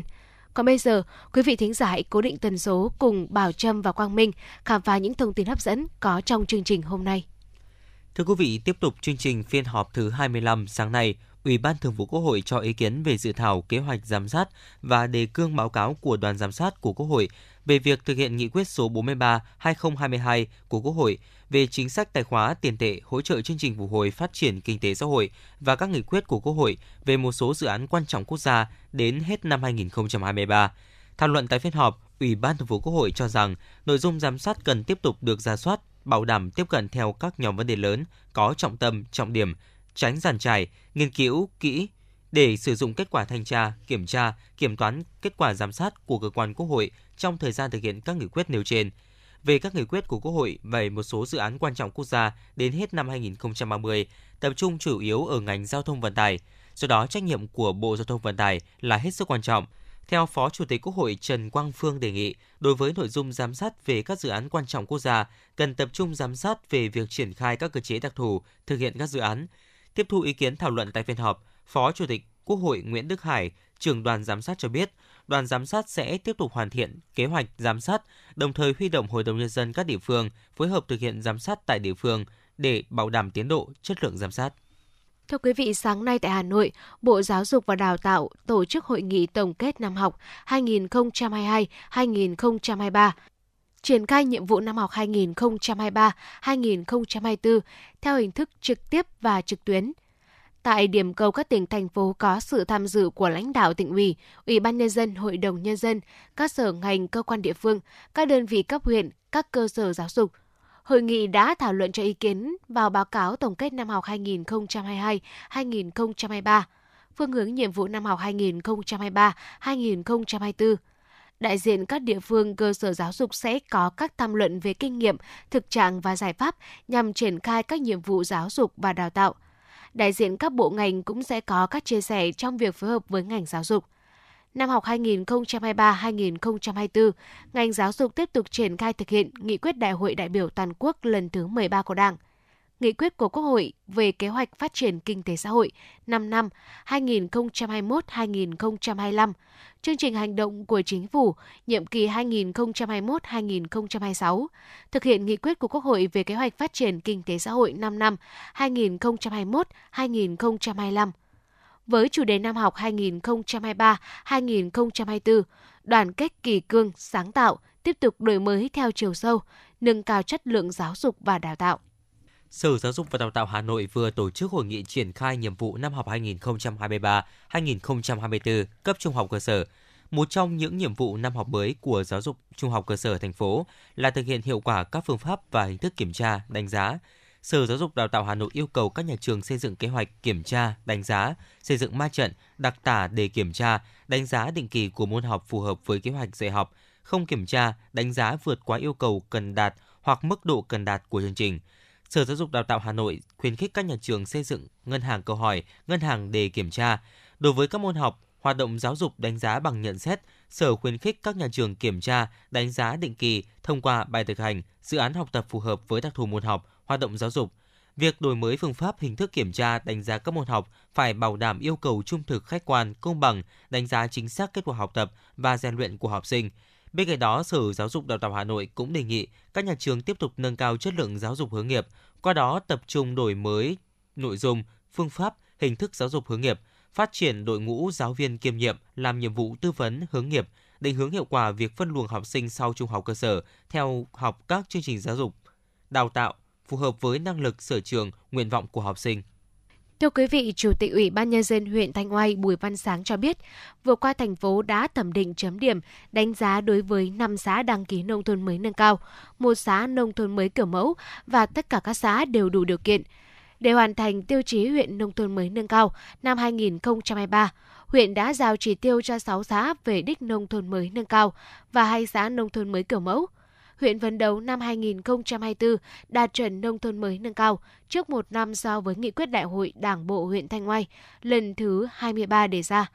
Để đạt được kết quả nêu trên, chính quyền và nhân dân huyện Thanh Oai đã đồng lòng triển khai hiệu quả từng nhóm tiêu chí. Theo ông Bùi Văn Sáng, đối với các xã có kế hoạch đạt chuẩn nông thôn mới nâng cao, kiểu mẫu, Ban chỉ đạo chương trình của huyện, Ủy ban nhân dân huyện đã tổ chức giao ban hàng tháng với đại diện lãnh đạo cán bộ nông thôn mới của các xã và ngành liên quan của huyện. Sau giao ban, Ủy ban nhân dân huyện đều có thông báo kết luận giao nhiệm vụ tới từng ngành, từng xã đều hoàn thành các chỉ tiêu tiêu chí. Đồng thời huyện đã ban hành văn bản chỉ đạo các ngành hướng dẫn các xã trong việc giả soát, đánh giá kết quả theo bộ tiêu chí mới của thành phố. Theo bạn, thứ gì tạo nên sự tự tin cho chúng ta khi nói chuyện? Cách ăn nói hay là ngôn ngữ cơ thể? Với tôi, đó là nụ cười. Cảm ơn các bác sĩ của nhà khoa Quang Hưng đã giúp tôi có được bí quyết chinh phục người mình thích. Một nụ cười tự nhiên và rạng rỡ. Thật chẳng ngờ, nhà khoa Quang Hưng đã giúp tôi hoàn thiện mình, trở nên tự tin hơn mỗi khi giao tiếp với đối tác, khách hàng với một nụ cười đầy rạng rỡ và thu hút. Nhà khoa Quang Hưng đã tiếp thêm tự tin cho những nụ cười thêm tươi. Sứ mệnh tiếp thêm tự tin cho nụ cười. Nhà khoa Quang Hưng tin cậy điểm 10 Thay đổi bản thân, nâng tầm giá trị mỗi người. Tới ngay nhà khoa Quang Hưng đây, Tư vấn, chăm sóc tận tình. Y bác sĩ chuyên môn cao thấu hiểu tâm tình Thiết bị hiện đại phục vụ hết mình Tới ngay nhà khoa Quang Hưng để tự tin là chính mình Hiện nay, Nha khoa Quang Hưng đang có chương trình thăm khám và điều trị miễn phí các bệnh răng miệng cho trẻ em dưới 12 tuổi. Hãy ghé ngay Nha khoa Quang Hưng tại số 4 lô A32, cổng chào khu đô thị Gelesimco A, An Khánh, Hoài Đức, Hà Nội hoặc số 150 Phan Đình Phùng, thị trấn Phùng hay ngã ba chợ Tân Lập, Đan Phượng. Chi tiết liên hệ 024 777 06699 hoặc truy cập website nha khoa quang hưng.com. Chuyến bay mang số hiệu FM96 đang chuẩn bị nâng độ cao. Quý khách hãy thắt dây an toàn, sẵn sàng trải nghiệm những cung bậc cảm xúc cùng FN96.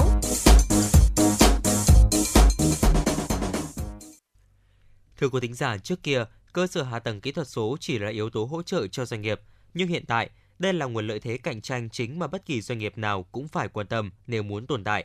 Chính vì vậy, xây dựng hạ tầng số được xem là nhiệm vụ hàng đầu trong chuyển đổi số, một xu hướng tất yếu trong cách mạng 4.0, ghi nhận của phóng viên truyền động Hà Nội. Chuyển đổi số là việc ứng dụng những tiến bộ về công nghệ số như điện toán đám mây, dữ liệu lớn, big data vào tất cả các hoạt động của doanh nghiệp nhằm mang lại hiệu suất cao, thúc đẩy phát triển doanh thu và thương hiệu. Cơ sở hạ tầng kỹ thuật số mà chúng ta thường gọi tắt là hạ tầng số, đề cập đến các công nghệ kỹ thuật số cung cấp nền tảng cho hoạt động công nghệ thông tin của một tổ chức – Nói cách khác, đây là các ứng dụng và công nghệ mà doanh nghiệp đang sử dụng để thực hiện công cuộc chuyển đổi số. Cấu trúc bên trong một tòa nhà sẽ bao gồm các cột nhà, các vách tường, hệ thống điện và ống nước. Tương tự như vậy, mọi doanh nghiệp hiện nay đều cần có hạ tầng số mới có thể vận hành hiệu quả. Hạ tầng số tác động trực tiếp đến các hoạt động hàng ngày của toàn bộ nhân viên lẫn khách hàng và các bên liên quan – Chuyển đổi số không chỉ đơn thuần thay đổi cách thực hiện công việc từ thủ công truyền thống như ghi chép trong sổ sách, họp trực tiếp sang áp dụng công nghệ để giảm thiểu sức người, mà thực tế các hoạt động này phải đóng vai trò thay đổi tư duy kinh doanh, phương thức điều hành, văn hóa tổ chức. Hiện tại, Việt Nam đang quyết tâm phát triển theo xu hướng chuyển đổi số của thế giới. Xu hướng này yêu cầu phải xây dựng và phát triển hạ tầng số và xem đây là nền tảng cơ bản nhất trong quyết định số 749 của Thủ tướng Chính phủ về chương trình chuyển đổi số quốc gia đã chỉ rõ, việc xây dựng hạ tầng số là nhiệm vụ hàng đầu trong công cuộc chuyển đổi số. Để làm được điều này, cần có sự liên kết chặt chẽ của toàn bộ hệ thống chính trị, doanh nghiệp và người dân từ trung ương đến địa phương. Sau gần 14 năm, luật viễn thông đã tạo thuận lợi cho phát triển hạ tầng và thị trường viễn thông Internet – Thế nhưng, khi bước vào giai đoạn chuyển đổi số nhanh, đất nước cần hạ tầng số mới để phát triển kinh tế số. Trong đó, Internet và điện toán đám mây dữ liệu lớn sẽ là hạ tầng xương sống. Dự thảo luật viễn thông sửa đổi được kỳ vọng sẽ khuyến khích đầu tư vào phát triển hạ tầng số. Nếu như năm 2020-2021, thị trường điện toán đám mây tại Việt Nam mới đạt khoảng hơn 191 triệu đô la Mỹ, thì dự báo đến năm 2025, quy mô thị trường sẽ đạt từ 400 đến 700 triệu đô la Mỹ. Tiềm năng thị trường rõ ràng là rất lớn, nhưng hạ tầng để phát triển dữ liệu số lại chưa theo kịp. Hiện có những lo ngại khi 80% quy mô thị trường thuộc về doanh nghiệp nước ngoài gây sức ép cạnh tranh ngay trên sân nhà. Tuy nhiên, theo các chuyên gia, có nhiều loại hình khai thác, kinh doanh dữ liệu số để doanh nghiệp tham gia. Vấn đề là chính sách tạo cơ chế khuyến khích cần phù hợp cho doanh nghiệp trong mỗi nhóm dịch vụ này. Ông Nguyễn Quang Đồng, Viện trưởng Viện Nghiên cứu Chính sách và Phát triển Truyền thông, cho biết dịch vụ phần mềm, cái mảng mà doanh nghiệp Việt Nam đặc biệt có lợi thế. Dịch vụ về hạ tầng và dịch vụ nền tảng là những cái mảng mà doanh nghiệp nước ngoài có lợi thế hơn. Họ đi trước về mặt công nghệ. Vậy nên cần có những cái chiến lược phù hợp để kêu gọi đầu tư nước ngoài. Ví dụ, giảm bớt các cái nghĩa vụ về mặt cấp phép ờ, giảm bớt các nghĩa vụ điều kiện về mặt gia nhập thị trường. Đại dịch COVID-19 đã cho thấy rõ vai trò của hạ tầng cáp quang là quan trọng như thế nào khi con người học tập và làm việc trực tuyến nhiều hơn. Với doanh nghiệp cũng vậy, nếu không có hạ tầng số, nhân viên sẽ không biết phải thực hiện công việc của mình thế nào khi không đến văn phòng. Mặt khác, nhiều doanh nghiệp không hoạt động với hạ tầng số được tối ưu hóa, các hệ thống lỗi thời dẫn đến tình trạng tắc nghẽn thông tin, làm chậm quá trình liên lạc, phát sinh nhiều lỗi hệ lụy kéo theo và kéo dài thời gian làm việc của nhiều bộ phận.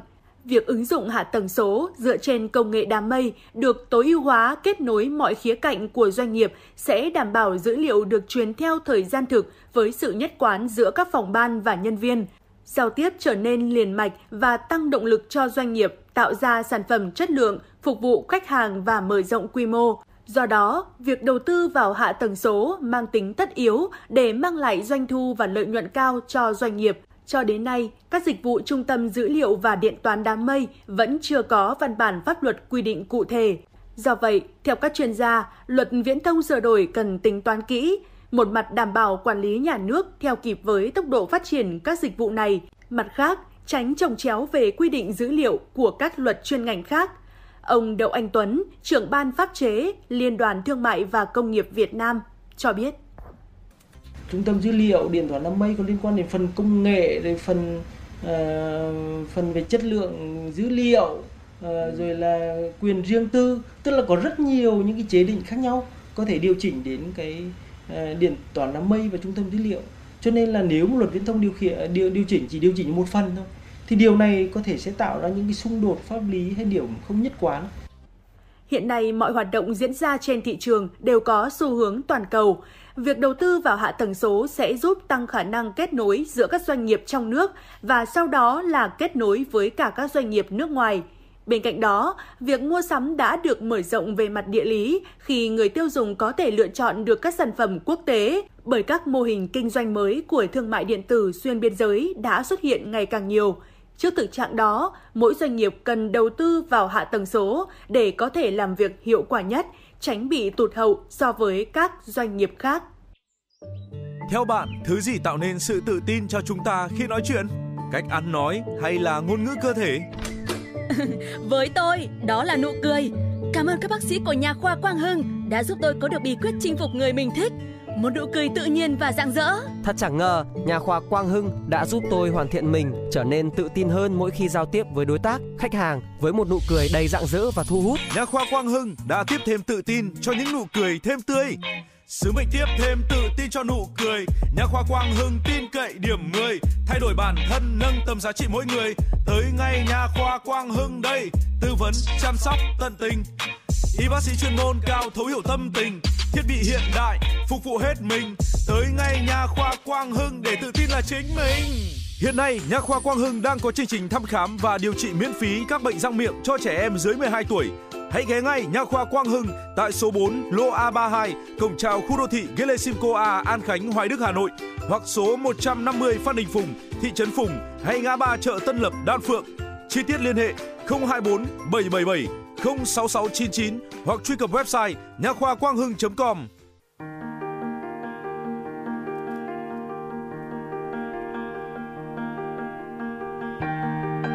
Quý vị và các bạn đang theo dõi kênh FM 96 MHz của đài phát thanh truyền hình Hà Nội.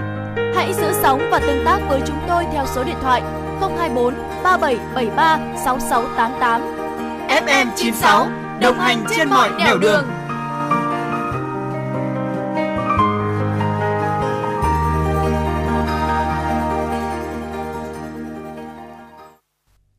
Thưa quý vị thính giả, rất nhiều người già hiện nay không có lương hưu, chi phí sinh hoạt của họ gần như trông đợi vào sự hỗ trợ của các con. Lương hưu được xem như sự đảm bảo về mặt tài chính cho người già khi bước vào độ tuổi nghỉ hưu. Khi không có lương hưu, người già thường thấy tủi thân vì không bằng những người bạn cùng thời có chế độ hưu trí. Theo một nghiên cứu gần đây thực hiện bởi Tổng cục Thống kê và Quỹ Dân số Liên Hợp Quốc, nguồn thu nhập chính của người cao tuổi ở Việt Nam từ 60 tuổi trở lên chủ yếu đến từ hỗ trợ của con cái chiếm khoảng 38%. Trong khi đó các nguồn thu nhập mà người cao tuổi có được từ lương hưu chỉ khoảng 15% và từ nguồn trợ cấp xã hội khoảng 10%. Mời quý tính giả cùng nghe bài viết sau. Tình trạng người lao động rút bảo hiểm xã hội một lần tuy không mới nhưng gia tăng trong thời gian gần đây, đặc biệt là trong giai đoạn dịch COVID-19 bùng phát. Đáng chú ý, ở những tháng cuối năm do ảnh hưởng của lạm phát, biến động kinh tế bởi các xung đột trên thế giới, nhiều doanh nghiệp trong nước đã cạn đơn hàng buộc phải cho người lao động nghỉ việc. Trước tình thế này, việc lựa chọn rút bảo hiểm xã hội một lần với người lao động được xem như giải pháp tình thế để giải quyết cho những khó khăn, chi phí sinh hoạt trước mắt, đây được coi là thách thức lớn trong quá trình hoàn thiện chính sách cũng như tổ chức thực hiện chính sách an sinh xã hội, vì hiện nay chúng ta mới có gần 34% người tham gia bảo hiểm xã hội. Nếu người rút bảo hiểm xã hội nhiều hơn số người đóng sẽ ảnh hưởng đến quỹ hưu trí về sau. Việt Nam là một trong 15 quốc gia trên thế giới có quy mô dân số trên dưới 100 triệu người. Tốc độ già hóa dân số nhanh và theo thống kê thì hiện nay có khoảng hơn 9 triệu người cao tuổi không có lương hưu và bất cứ một khoản trợ cấp xã hội nào. Nhưng vấn đề nằm ở chỗ, nhiều người lại chọn nhận tiền một lần ngay từ khi đi làm và đây là một vấn đề đáng lo ngại khi tốc độ già hóa dân số ngày càng nhanh. Ông Phan Xuân Thông từng làm công nhân rồi lĩnh một cục để thôi việc theo chế độ 176. Khoản tiền hơn 40 triệu nhận về khi ấy chỉ đủ để mua một bộ bàn ghế và chiếc xe đạp. Ở tuổi 60, đáng nhẽ được nghỉ hưu an nhàn thì giờ đây ông Thông vẫn phải lao động. Nỗi lo lớn nhất của ông khi ốm đau là sẽ không có đồng ra đồng vào, Ông Phan Xuân Thông, huyện Hoài Đức cho biết. Mình về cái chế độ ờ, ờ, 176 ấy, thì sau này thì mình nghĩ cũng thấy rất là tiếc bởi cho có một cái thời gian công tác như thế nhưng mình lại về ngang chừng đến bây giờ khi tuổi cao rồi thì mình cảm thấy rất là tiếc những cái năm tháng mà mình đã tham gia bảo hiểm à, lĩnh một cục Nguyên nhân thì có nhiều, nhưng tự chung lại là do người dân không hiểu về tính an toàn cho cuộc sống về già mà bảo hiểm xã hội mang lại nên họ mới quyết định rút bảo hiểm xã hội một lần. Lúc rút bảo hiểm xã hội, người lao động muốn có vài chục triệu đồng vì tin rằng có thể đây chính là nguồn vốn hay một cú hích để thay đổi cuộc sống. Người rút bảo hiểm xã hội chỉ thấy cái trước mắt mà không thấy cái lâu dài. Ở tuổi xế chiều, hai vợ chồng ông bà Phan Xuân Thông và Vương Minh Thiết vẫn phải vất vả bươn trải thêm nhiều nghề – không có lương hưu, cũng chẳng có trợ cấp. Lúc này hai ông bà mới thấy thấm thía cảnh mưu sinh và rất ngần ngại khi phụ thuộc vào con cái. Bà Vương Minh Thiết, huyện Hoài Đức chia sẻ. Già rồi bây giờ là tuổi 60 rồi. Tôi vẫn phải lo làm ấy. Tại vì con cháu thì phụ giúp được bố mẹ chỉ cũng được một phần thôi. Dự tính vào năm 2050, Việt Nam sẽ có hơn 29 triệu người từ 60 tuổi trở lên – Tuy nhiên, nhận thức của người dân về việc chuẩn bị tuổi già từ khi còn trẻ rất hạn chế. Việc thực hiện các chính sách an sinh xã hội cho người cao tuổi ở nước ta cũng vì thế còn nhiều thách thức. Ông Nguyễn Văn Ninh, huyện Hoài Đức cho biết. Tôi rút được 12 năm ạ. Đấy, lúc đấy rút cũng được khoảng 40 mấy triệu. Thế thì à, tôi cũng rất là tiếc nuối là vì là cũng muốn là để mà cố đóng để sau này về tuổi già hay là mình có cái à, đồng lương hưu không phải nhờ vào con cái. Trong khi nhiều người lớn tuổi mong được đóng bảo hiểm xã hội tự nguyện để hưởng lương hưu, thì nhiều người đang ở độ tuổi lao động lại rút bảo hiểm xã hội sau một năm nghỉ việc. Việt Nam đang trong quá trình sửa đổi luật bảo hiểm xã hội nhằm tạo điều kiện cho những lao động khó khăn không bị rơi ra ngoài lưới an sinh xã hội khi hết tuổi lao động. Hiện nay rất nhiều người lo lắng, băn khoăn khi thời gian tham gia bảo hiểm xã hội lâu, tiền trượt giá hay vấn đề bảo toàn quỹ hưu trí. Nhưng thực tế, trong thời đại công nghệ số, người lao động hoàn toàn có thể nhìn thấy tiền đóng bảo hiểm xã hội của mình ngay trên ứng dụng. Không ai lấy được tiền của người lao động. Quỹ hưu trí hoàn toàn có thể cân đối được sau 35-40 năm nữa. Theo các chuyên gia, khi tiền mất giá, nhà nước sẽ bù giá. Về hưu được tăng lương đến nay là 12,5%, khi trượt giá quá mức mà người lao động nhận tiền lương danh nghĩa không đảm bảo tiền lương thực tế thì nhà nước sẽ chịu trách nhiệm hỗ trợ nâng mức lương hưu để bảo đảm sức mua đồng tiền. Khi hiện nay có nhiều người lao động đang có ý định rút bảo hiểm xã hội một lần vì khó khăn kinh tế do bị mất việc làm tạm thời, nếu chúng ta tuyên truyền đúng về những thiệt hơn khi rút bảo hiểm xã hội một lần, chắc chắn người lao động sẽ thay đổi suy nghĩ và cân nhắc có nên lựa chọn rút bảo hiểm xã hội một lần hay không. Trong cấu trúc an sinh 4 trụ cột, bảo hiểm xã hội là trụ cột thứ hai, sau trụ cột thứ nhất là việc làm và thu nhập ổn định. Do vậy, cùng với giải pháp điều tiết thị trường lao động, tạo việc làm ổn định cho người lao động, việc tuyên truyền nâng cao nhận thức cho người dân về vai trò của quỹ hưu trí rất quan trọng. Nhiều người dân đã tham khảo về việc rút bảo hiểm xã hội một lần sau khi được chuyên gia tư vấn về những mặt lợi và bất lợi khi lựa chọn rút bảo hiểm xã hội một lần, thì 100% đã không lựa chọn rút bảo hiểm xã hội một lần nữa. Điều này cho thấy vai trò của truyền thông rất lớn, nó không chỉ là trách nhiệm của một ngành mà đòi hỏi sự vào cuộc của toàn xã hội. Theo số liệu thống kê, Hiện nay số người hưởng lương hưu trợ cấp bảo hiểm xã hội hàng tháng, trợ cấp xã hội hàng tháng đối với người cao tuổi là hơn 5,1 triệu người, mới chỉ chiếm 35% so với số người sau độ tuổi nghỉ hưu. Trong đó, số người hưởng trợ cấp hưu trí xã hội, trợ cấp xã hội hàng tháng đối với người cao tuổi là hơn 1,8 triệu người. Cơ quan soạn thảo đánh giá theo quy định của pháp luật hiện hành, độ tuổi hưởng trợ cấp hưu trí xã hội khá cao, 80 tuổi. Thời gian tham gia bảo hiểm xã hội tối thiểu để được hưởng lương hưu khá dài, 20 năm, dẫn đến nhiều người không đủ điều kiện để tích lũy được thời gian đóng bảo hiểm xã hội đủ điều kiện hưởng lương hưu và cũng chưa đủ điều kiện về tuổi để được hưởng trợ cấp hưu trí xã hội. Tổ chức Lao động Quốc tế cũng dự báo nếu không có sự hỗ trợ tích cực từ ngân sách nhà nước thì đến năm 2030, Việt Nam sẽ có trên 16 triệu người cao tuổi không có lương hưu do tốc độ già hóa xảy ra nhanh hơn cả tốc độ phát triển của nền kinh tế. Podcast Đài Hà Nội hôm nay có gì hấp dẫn nào? Podcast Đài Hà Nội hôm nay sẽ có chương trình Hà Nội tin mỗi chiều. Lên sóng lúc 18 giờ chiều hàng ngày, những dòng tin tức nóng hổi, những vấn đề đang được dư luận quan tâm sẽ được bình luận dưới góc nhìn của nữ biên tập viên xinh đẹp Khánh Hà cùng với sự đồng hành của các chuyên gia và cố vấn. Chưa hết, podcast Đài Hà Nội hôm nay còn có một chương trình khá ấn tượng mang tính chất đời sống giải trí mang tên Lưu Hương Blog Chiều. Lên sóng lúc 18 giờ 15 phút hàng ngày, biên tập viên Lưu Hương sẽ chia sẻ cùng quý vị và các bạn những câu chuyện nhỏ nhưng mang đầy ý nghĩa từ đời sống. Và đặc biệt, có cả những ca khúc do chính biên tập viên Lưu Hương thể hiện cùng với guitar. Cùng với đó, podcast Đài Hà Nội còn có một chương trình vô cùng hấp dẫn mang tên Đọc truyện đêm khuya. Lên sóng lúc 22 giờ hàng ngày, những tác phẩm hay trong chương trình Đọc truyện đêm khuya sẽ là người bạn đồng hành cùng bạn đi qua những đêm dài phát hành trên 5 nền tảng app Hà Nội On, web Hà Nội Online.vn, Apple Podcast, Spotify, Google Podcast. Mời quý vị và các bạn đón nghe. Podcast Đài Hà Nội, nghe mọi nơi, khơi nguồn cảm xúc.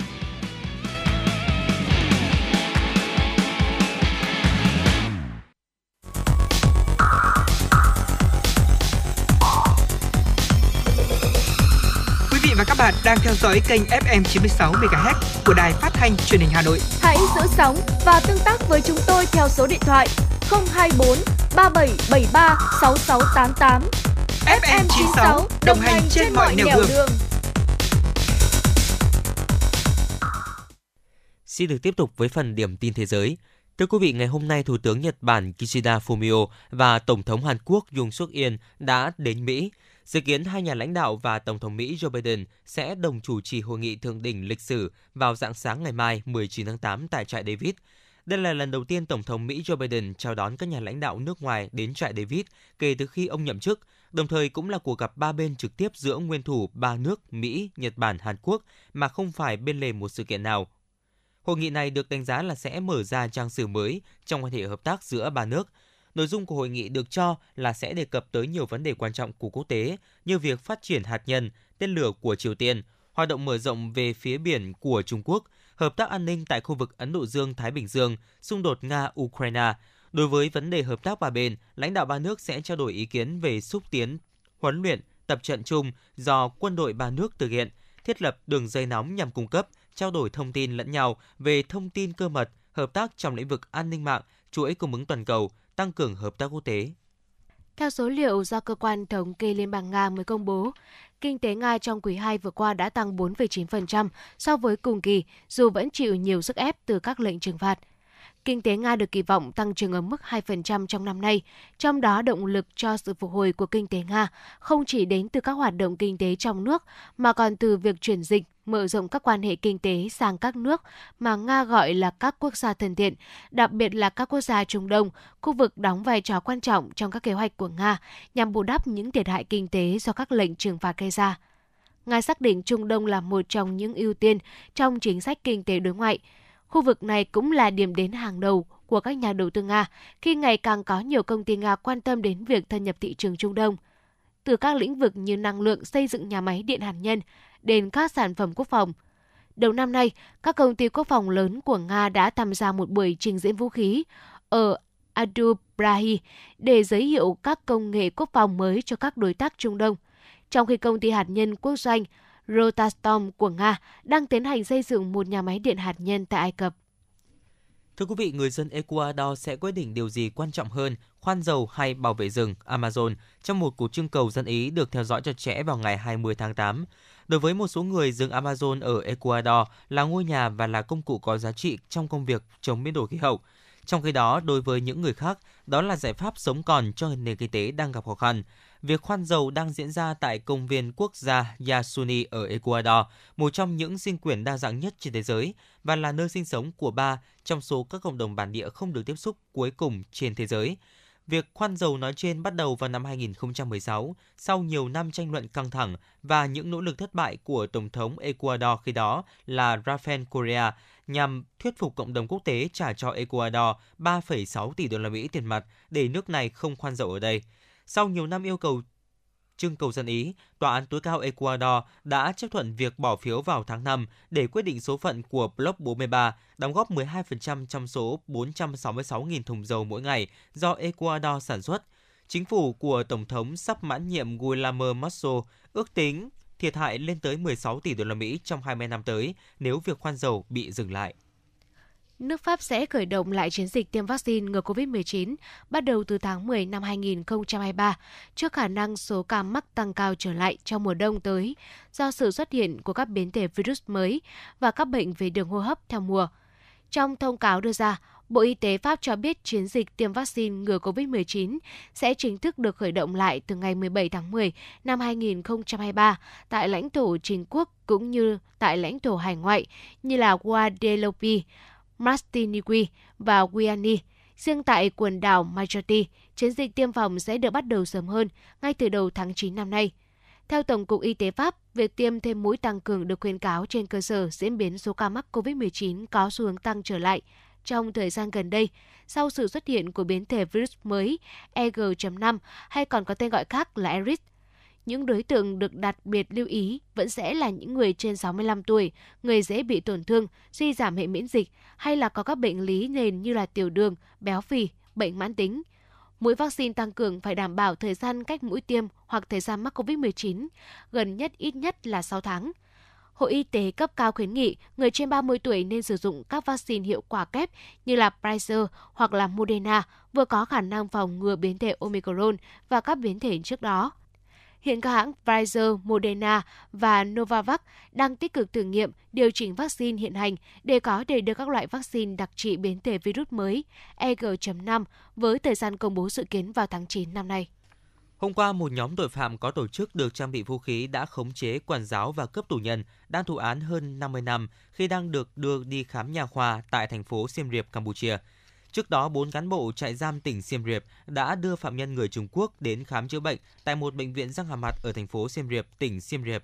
Tuy nhiên, trong lúc chờ nhà sĩ, có 5 đối tượng lạ mặt được trang bị vũ khí và đeo mặt nạ xông vào, khống chế các quản giáo. Nhóm này đã trói 4 quản giáo và đưa tù nhân người Trung Quốc lên ô tô bỏ trốn. Vài giờ sau, chiếc xe được tìm thấy ở bãi đất bỏ hoang, bên trong có 5 khẩu súng. Hiện tại, các lực lượng chức năng Campuchia đang được huy động tối đa để truy tìm nhóm tội phạm này. Tổng cục trưởng Tổng cục Quản lý Nhà tù Campuchia Chem Savut cho biết, tù nhân Chen Hin Han đang thụ án 52 năm tù về tội buôn bán chất ma túy. Quý thính giả thân mến, quý vị đang nghe chương trình Truyền động Hà Nội chiều được phát sóng trực tiếp trên tần số 96 MHz của Đài Phát thanh và Truyền hình Hà Nội. Ekip thực hiện chương trình, chỉ đạo nội dung Nguyễn Kim Khiêm, chỉ đạo sản xuất Nguyễn Tiến Dũng, tổ chức sản xuất Lê Xuân Luyến, biên tập viên Hồng Thủy, MC Bảo Trâm Quang Minh cùng kỹ thuật viên Quốc Hoàn phối hợp thực hiện. Và trước khi đến với những nội dung tiếp theo, mời quý thính giả cùng lắng nghe ca khúc Tôi thấy hoa vàng trên cỏ xanh, một sáng tác của Châu Đăng Khoa.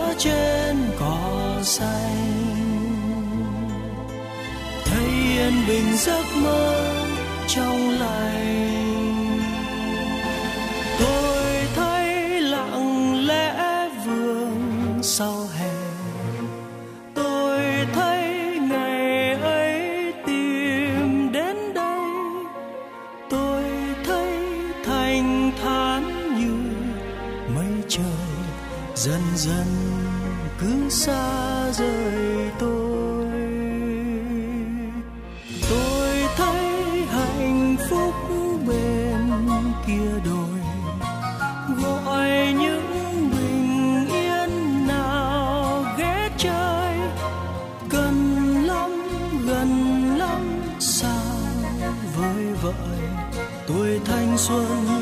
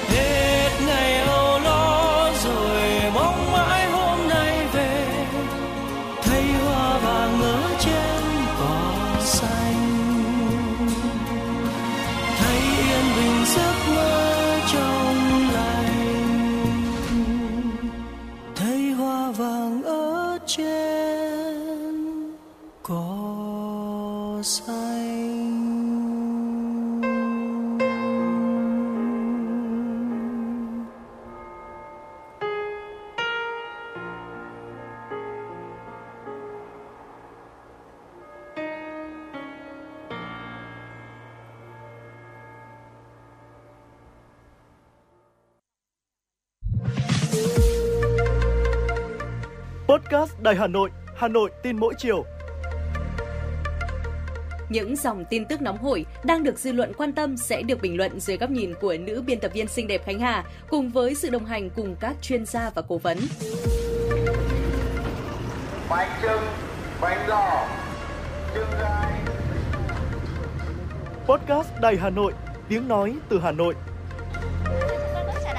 phát hành lúc 18 giờ hàng ngày trên 5 nền tảng app Hà Nội On, web Hà Nội Online.vn, Apple Podcast, Spotify, Google Podcast. Mời quý vị và các bạn đón nghe.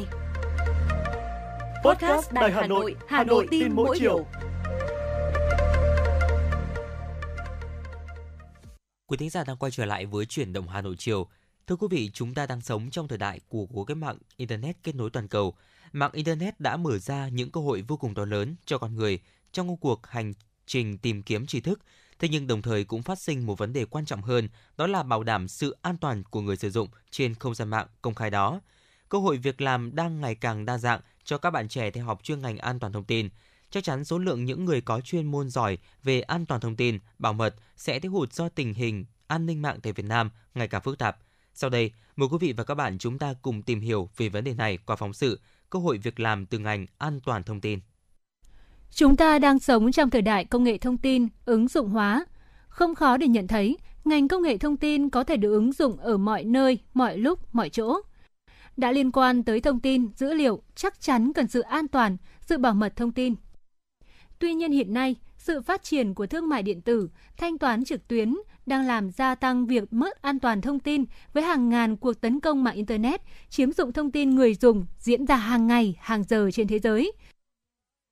Đây chính là thách thức cũng như là cơ hội để an toàn thông tin khẳng định vị thế hàng đầu của mình trong thời đại công nghệ số. An toàn thông tin là ngành đảm nhiệm vai trò bảo vệ hệ thống thông tin dữ liệu, tránh khỏi sự tấn công của các virus, mã độc, chống lại các hành động truy cập, sửa đổi, phát tán, phá hoại dữ liệu bất hợp pháp, nhằm đảm bảo cho các hệ thống thông tin thực hiện đúng chức năng, phục vụ đúng đối tượng một cách chính xác và tin cậy. Cuộc cách mạng công nghiệp số được đặc trưng bởi sự thích hợp, không có ranh giới giữa tất cả các lĩnh vực, dựa trên nền tảng của sự phát triển công nghệ Internet kết nối vạn vật, trí tuệ nhân tạo, dữ liệu lớn, tự động hóa, vân vân. Trong sự chuyển dịch theo xu hướng của cuộc cách mạng công nghiệp lần thứ tư, các thiết bị di động, thiết bị cảm biến có thể kết nối với nhau, trở nên thông minh hơn nhờ trí tuệ nhân tạo – để có thể làm việc với các thiết bị công nghệ máy móc ngày một thông minh hơn vì có trí tuệ nhân tạo. Thì con người cũng phải học tập, rèn luyện để có thể điều khiển các thiết bị đó, không gây mất an toàn thông tin cho cơ quan tổ chức. Do đó, ngành an toàn thông tin cho đến nay vẫn thiếu nhân lực, thường xuyên trở thành ngành đem lại nhiều cơ hội việc làm cho giới trẻ.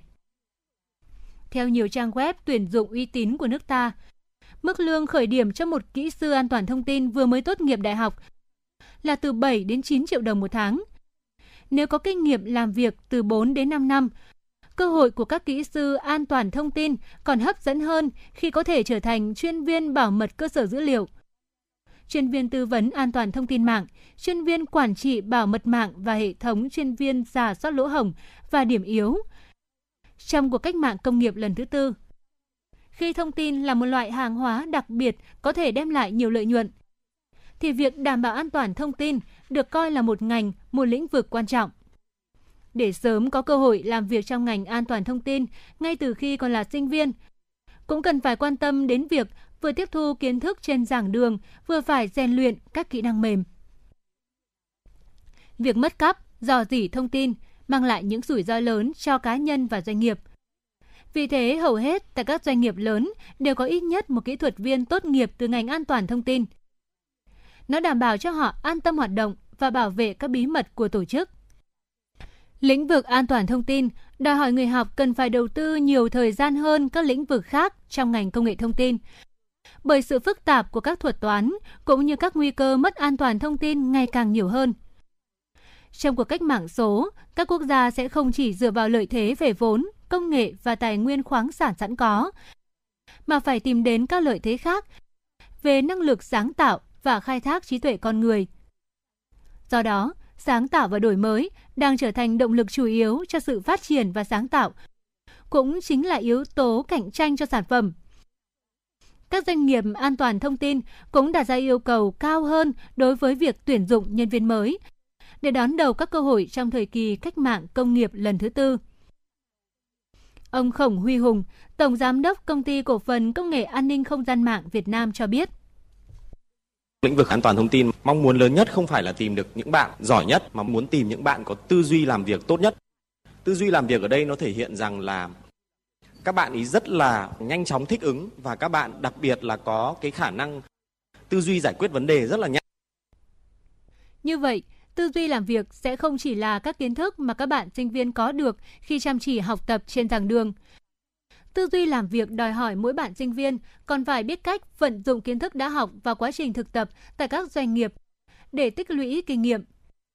Vì vậy, vài năm trở lại đây, các doanh nghiệp an toàn thông tin thường phối hợp với các trường đào tạo chuyên ngành công nghệ thông tin để tổ chức các khóa thực tập, chủ động đào tạo sinh viên ngành an toàn thông tin tại doanh nghiệp – Ông Ngô Tuấn Anh, Phó Chủ tịch phụ trách an ninh mạng Tập đoàn Công nghệ BKV chia sẻ.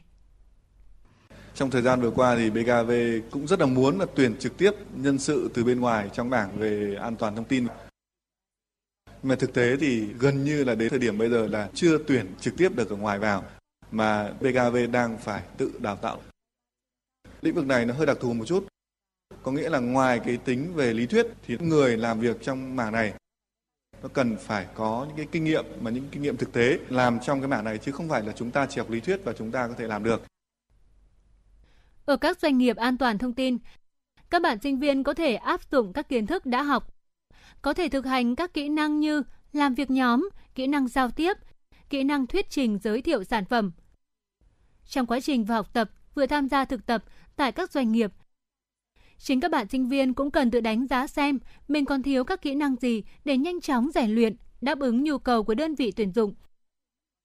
Bạn Nguyễn Đăng Hải, sinh viên học viện Mật Mã, đã tự rút ra kinh nghiệm. Em thấy điểm yếu kém là vấn đề tối ưu hóa tư duy của mình. Điểm yếu kém thứ hai là về kỹ năng ờ, ngoài kỹ năng giao tiếp ra còn kỹ năng về ngoại ngữ, kỹ năng về cách dịch văn bản về tiếng Anh ấy. Cái thứ ba em nghĩ là đó là kỹ năng ờ, làm việc nhóm. Những chuyên gia an toàn thông tin giống như những chiến sĩ tiên phong trên không gian mạng, đem lại sự yên bình cho người sử dụng, cũng như sự hoạt động an toàn và thông suốt của mạng máy tính.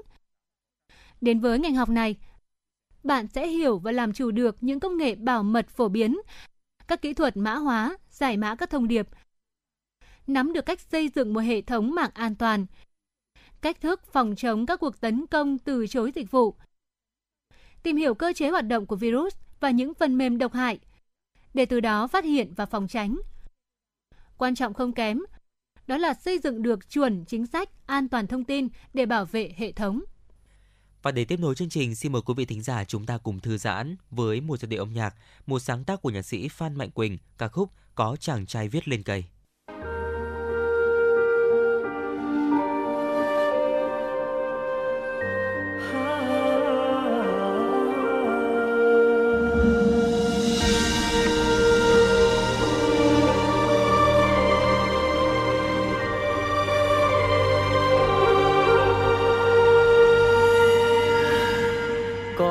Trai lúc xuân xanh, ngược xuôi bon sen đất khách. Mỗi tình cứ thế phai nhanh dường như thôi không nghĩ đến ít lâu có cô gái làm dịu em hồn đã khô. Dẫu không có đôi mắt giống mùa thu. Câu chuyện đang lẽ xa xôi niềm riêng không ai nhắc tới, nhưng rồi ngăn cánh xa khơi. Một hôm cơn mưa dẫn lối, thấy cô gái nằm ấy khiến thổn thức như lúc đầu. Vẫn nơi đó đôi mắt biết, nhưng giờ đã biết buồn đau.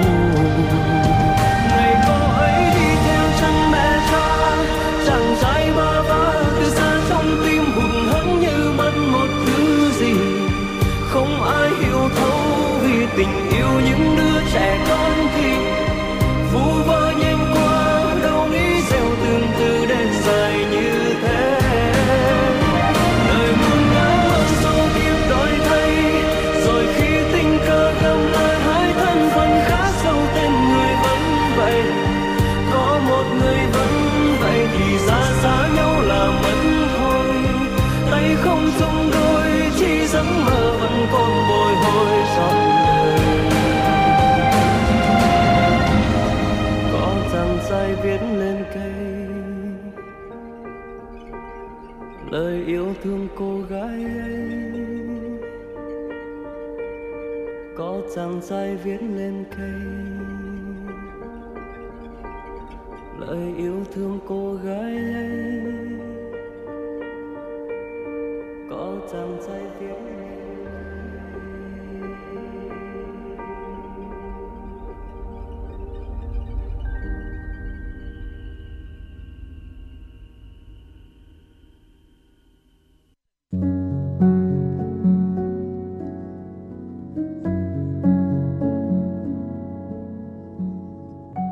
Postcard Đài Hà Nội, đọc truyện đêm khuya.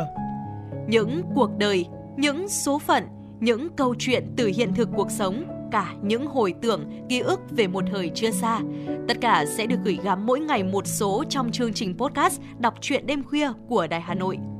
Ở đó, mỗi câu chuyện của các nhà văn nổi tiếng Việt Nam và cả những cây bút trẻ sông sáo sẽ đưa quý thính giả xa gần đắm chìm trong những không gian và thời gian khi thì hư ảo, huyền hoặc, lúc lại chân thực đến bất ngờ, để rồi khép lại mỗi tác phẩm luôn là tình người, là sự tử tế, là tính nhân văn lan tỏa trong đời thường và thậm chí đôi khi còn là hồi chuông cảnh tỉnh những phận người lầm lỡ để định hướng con người đến một cuộc sống tốt đẹp hơn.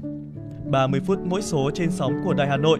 Đó cũng là lúc bạn có thể thành thơi, lắng lại, hoa dòng cảm xúc bên chiếc radio quen thuộc hay chiếc điện thoại thông minh nhỏ xinh để ngẫm ngợi về những điều đã qua, để cảm nhận ngòi bút sắc sảo và tài năng văn chương của mỗi tác giả.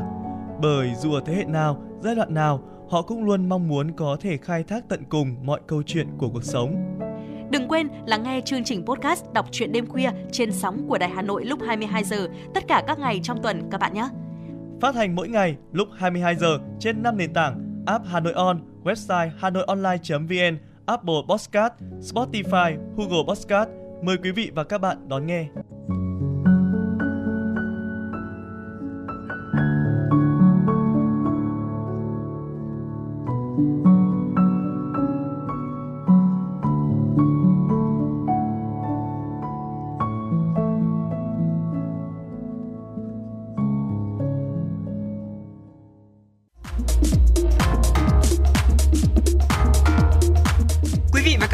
Trên chuyến bay mang số hiệu FM96.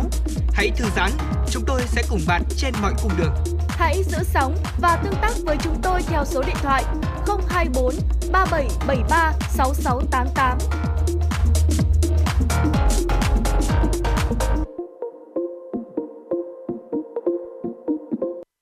Cùng quay trở lại với chuyển động Hà Nội chiều nay, mời quý vị cùng chúng tôi cập nhật những tin tức nổi bật thực hiện bởi biên tập viên Kim Dung. Thưa quý vị, Thủ tướng Chính phủ Phạm Minh Chính vừa ký công điện yêu cầu các bộ ngành địa phương đẩy nhanh tiến độ giải ngân vốn đầu tư công những tháng cuối năm 2023. Theo công điện, trong những tháng còn lại của năm 2023, dự báo tình hình thế giới tiếp tục diễn biến phức tạp, khó lường, tác động không nhỏ đến nền kinh tế nước ta trên nhiều lĩnh vực. Nhằm góp phần ổn định kinh tế vĩ mô, thúc đẩy tăng trưởng, đảm bảo các cân đối lớn của nền kinh tế, thực hiện các mục tiêu phát triển kinh tế xã hội năm 2023, các cấp các ngành cần quyết liệt chỉ đạo, thao gỡ khó khăn vướng mắc cho các dự án để đẩy mạnh hơn nữa việc giải ngân vốn đầu tư công. Phần đấu giải ngân vốn đầu tư công, nguồn ngân sách nhà nước kế hoạch năm 2023 đạt trên 95% kế hoạch, Thủ tướng Chính phủ giao. Để đạt mục tiêu trên, Thủ tướng Chính phủ yêu cầu các bộ cơ quan trung ương và địa phương đẩy mạnh phân bổ, triển khai thực hiện và giải ngân vốn đầu tư công, nguồn vốn chương trình phục hồi và phát triển kinh tế xã hội, ba chương trình mục tiêu quốc gia, đẩy mạnh tiến độ triển khai các công trình dự án đầu tư công trọng điểm.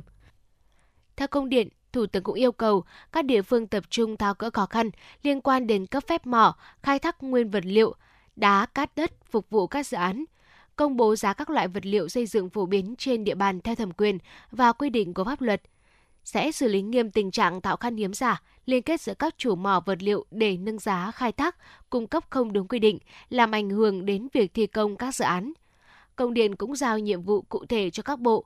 Cụ thể, Thủ tướng yêu cầu Bộ Tài chính, Bộ Tài chính chỉ đạo các đơn vị chức năng đảm bảo nguồn thanh toán cho các dự án, phối hợp với nhà tài trợ, các cơ quan đơn vị liên quan kịp thời xử lý các vướng mắc về thanh quyết toán, đàm phán, ký kết hiệp định giúp vốn từ nhà tài trợ. Cục Hàng không Việt Nam vừa công bố danh sách 13 sân bay cho phép người nước ngoài nhập cảnh, xuất cảnh bằng thị thực điện tử.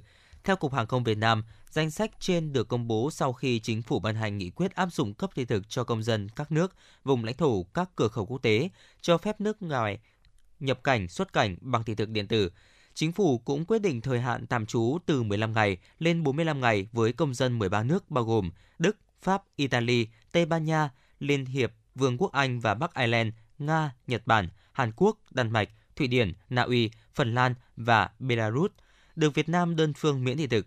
Công dân những nước trên khi nhập cảnh vào Việt Nam được tạm trú 45 ngày kể từ khi nhập cảnh, không phân biệt loại hộ chiếu, mục đích nhập cảnh trên cơ sở đáp ứng đủ các điều kiện nhập cảnh theo quy định của pháp luật Việt Nam.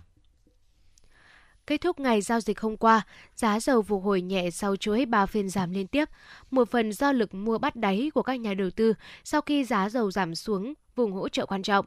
Chốt ngày, giá dầu WTI tăng 1,27% lên 80,39 đô la Mỹ trên một thùng. Dầu Brent tăng 0,8% lên 84,12 đô la Mỹ trên một thùng.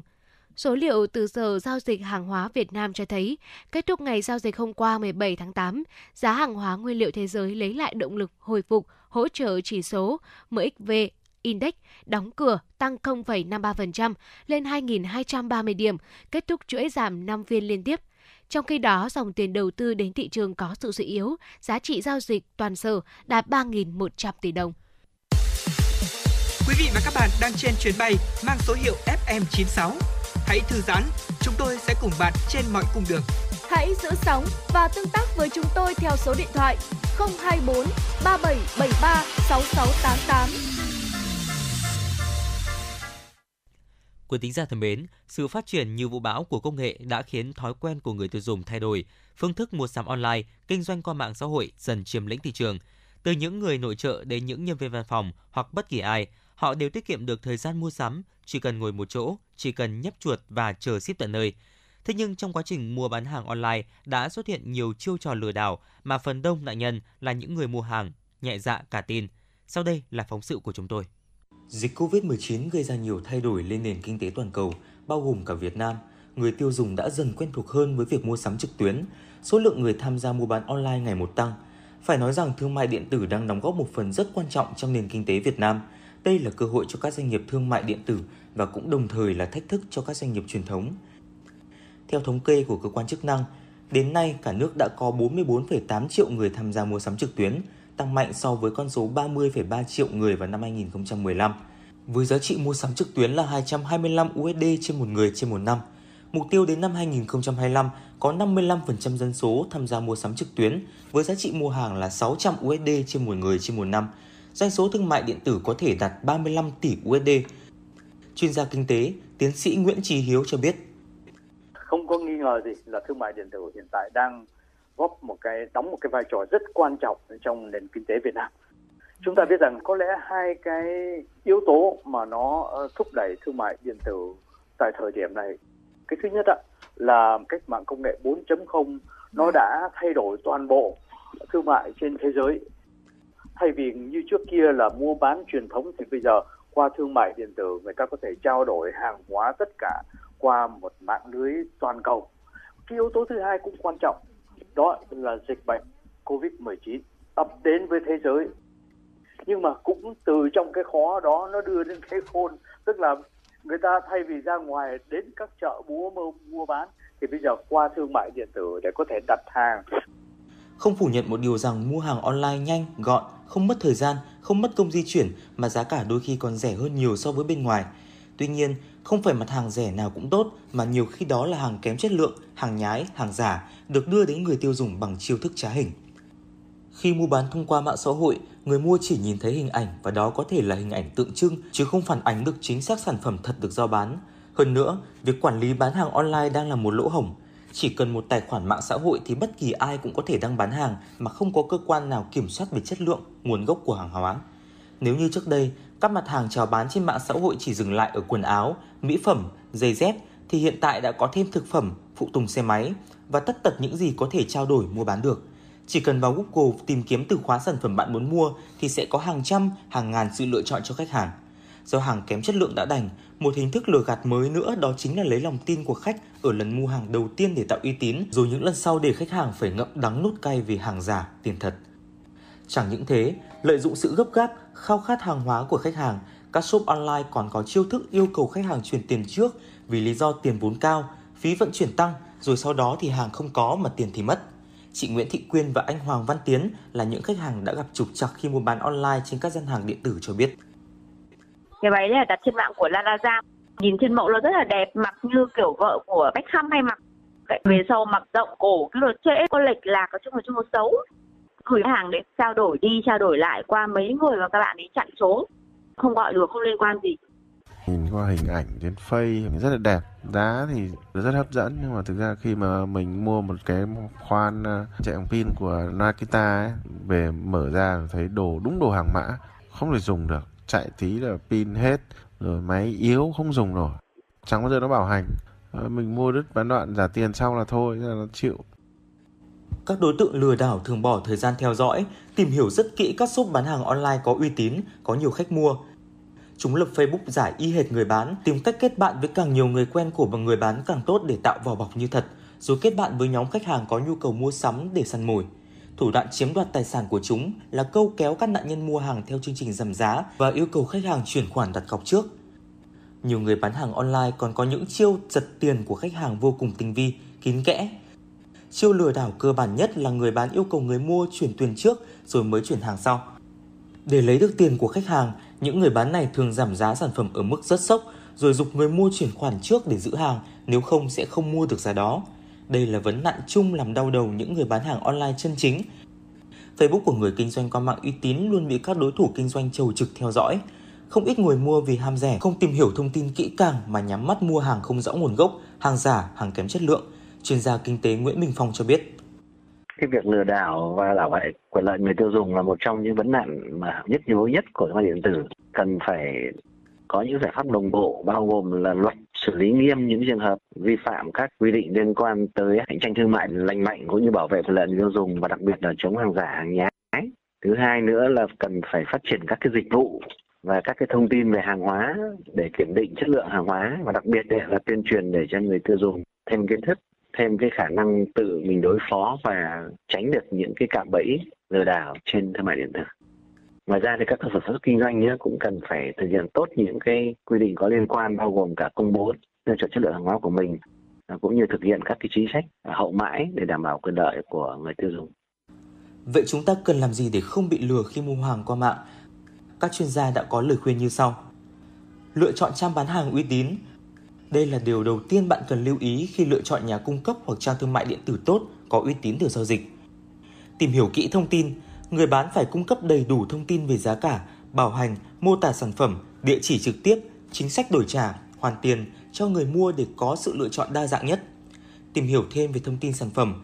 Nếu bạn cảm thấy sản phẩm quá thần kỳ đến mức khó tin hay giá khuyến mại quá rẻ, đừng ngần ngại làm một cuộc điều tra nho nhỏ với từ khóa là chính sản phẩm bạn đang có ý định mua cẩn thận khi thanh toán. Về nguyên tắc, mua bán trực tuyến là phải thanh toán trực tuyến thông qua tài khoản ảo trực tuyến hoặc thẻ tín dụng cá nhân. Tuy nhiên, ở Việt Nam, bên cạnh thanh toán trực tuyến còn có hình thức thanh toán khi nhận hàng. Giữ lại hóa đơn khi đã nhận hàng, đây sẽ là bằng chứng, chứng cứ để đảm bảo quyền lợi cũng như để giải quyết trong các trường hợp bảo hành, đổi trả, hoàn tiền.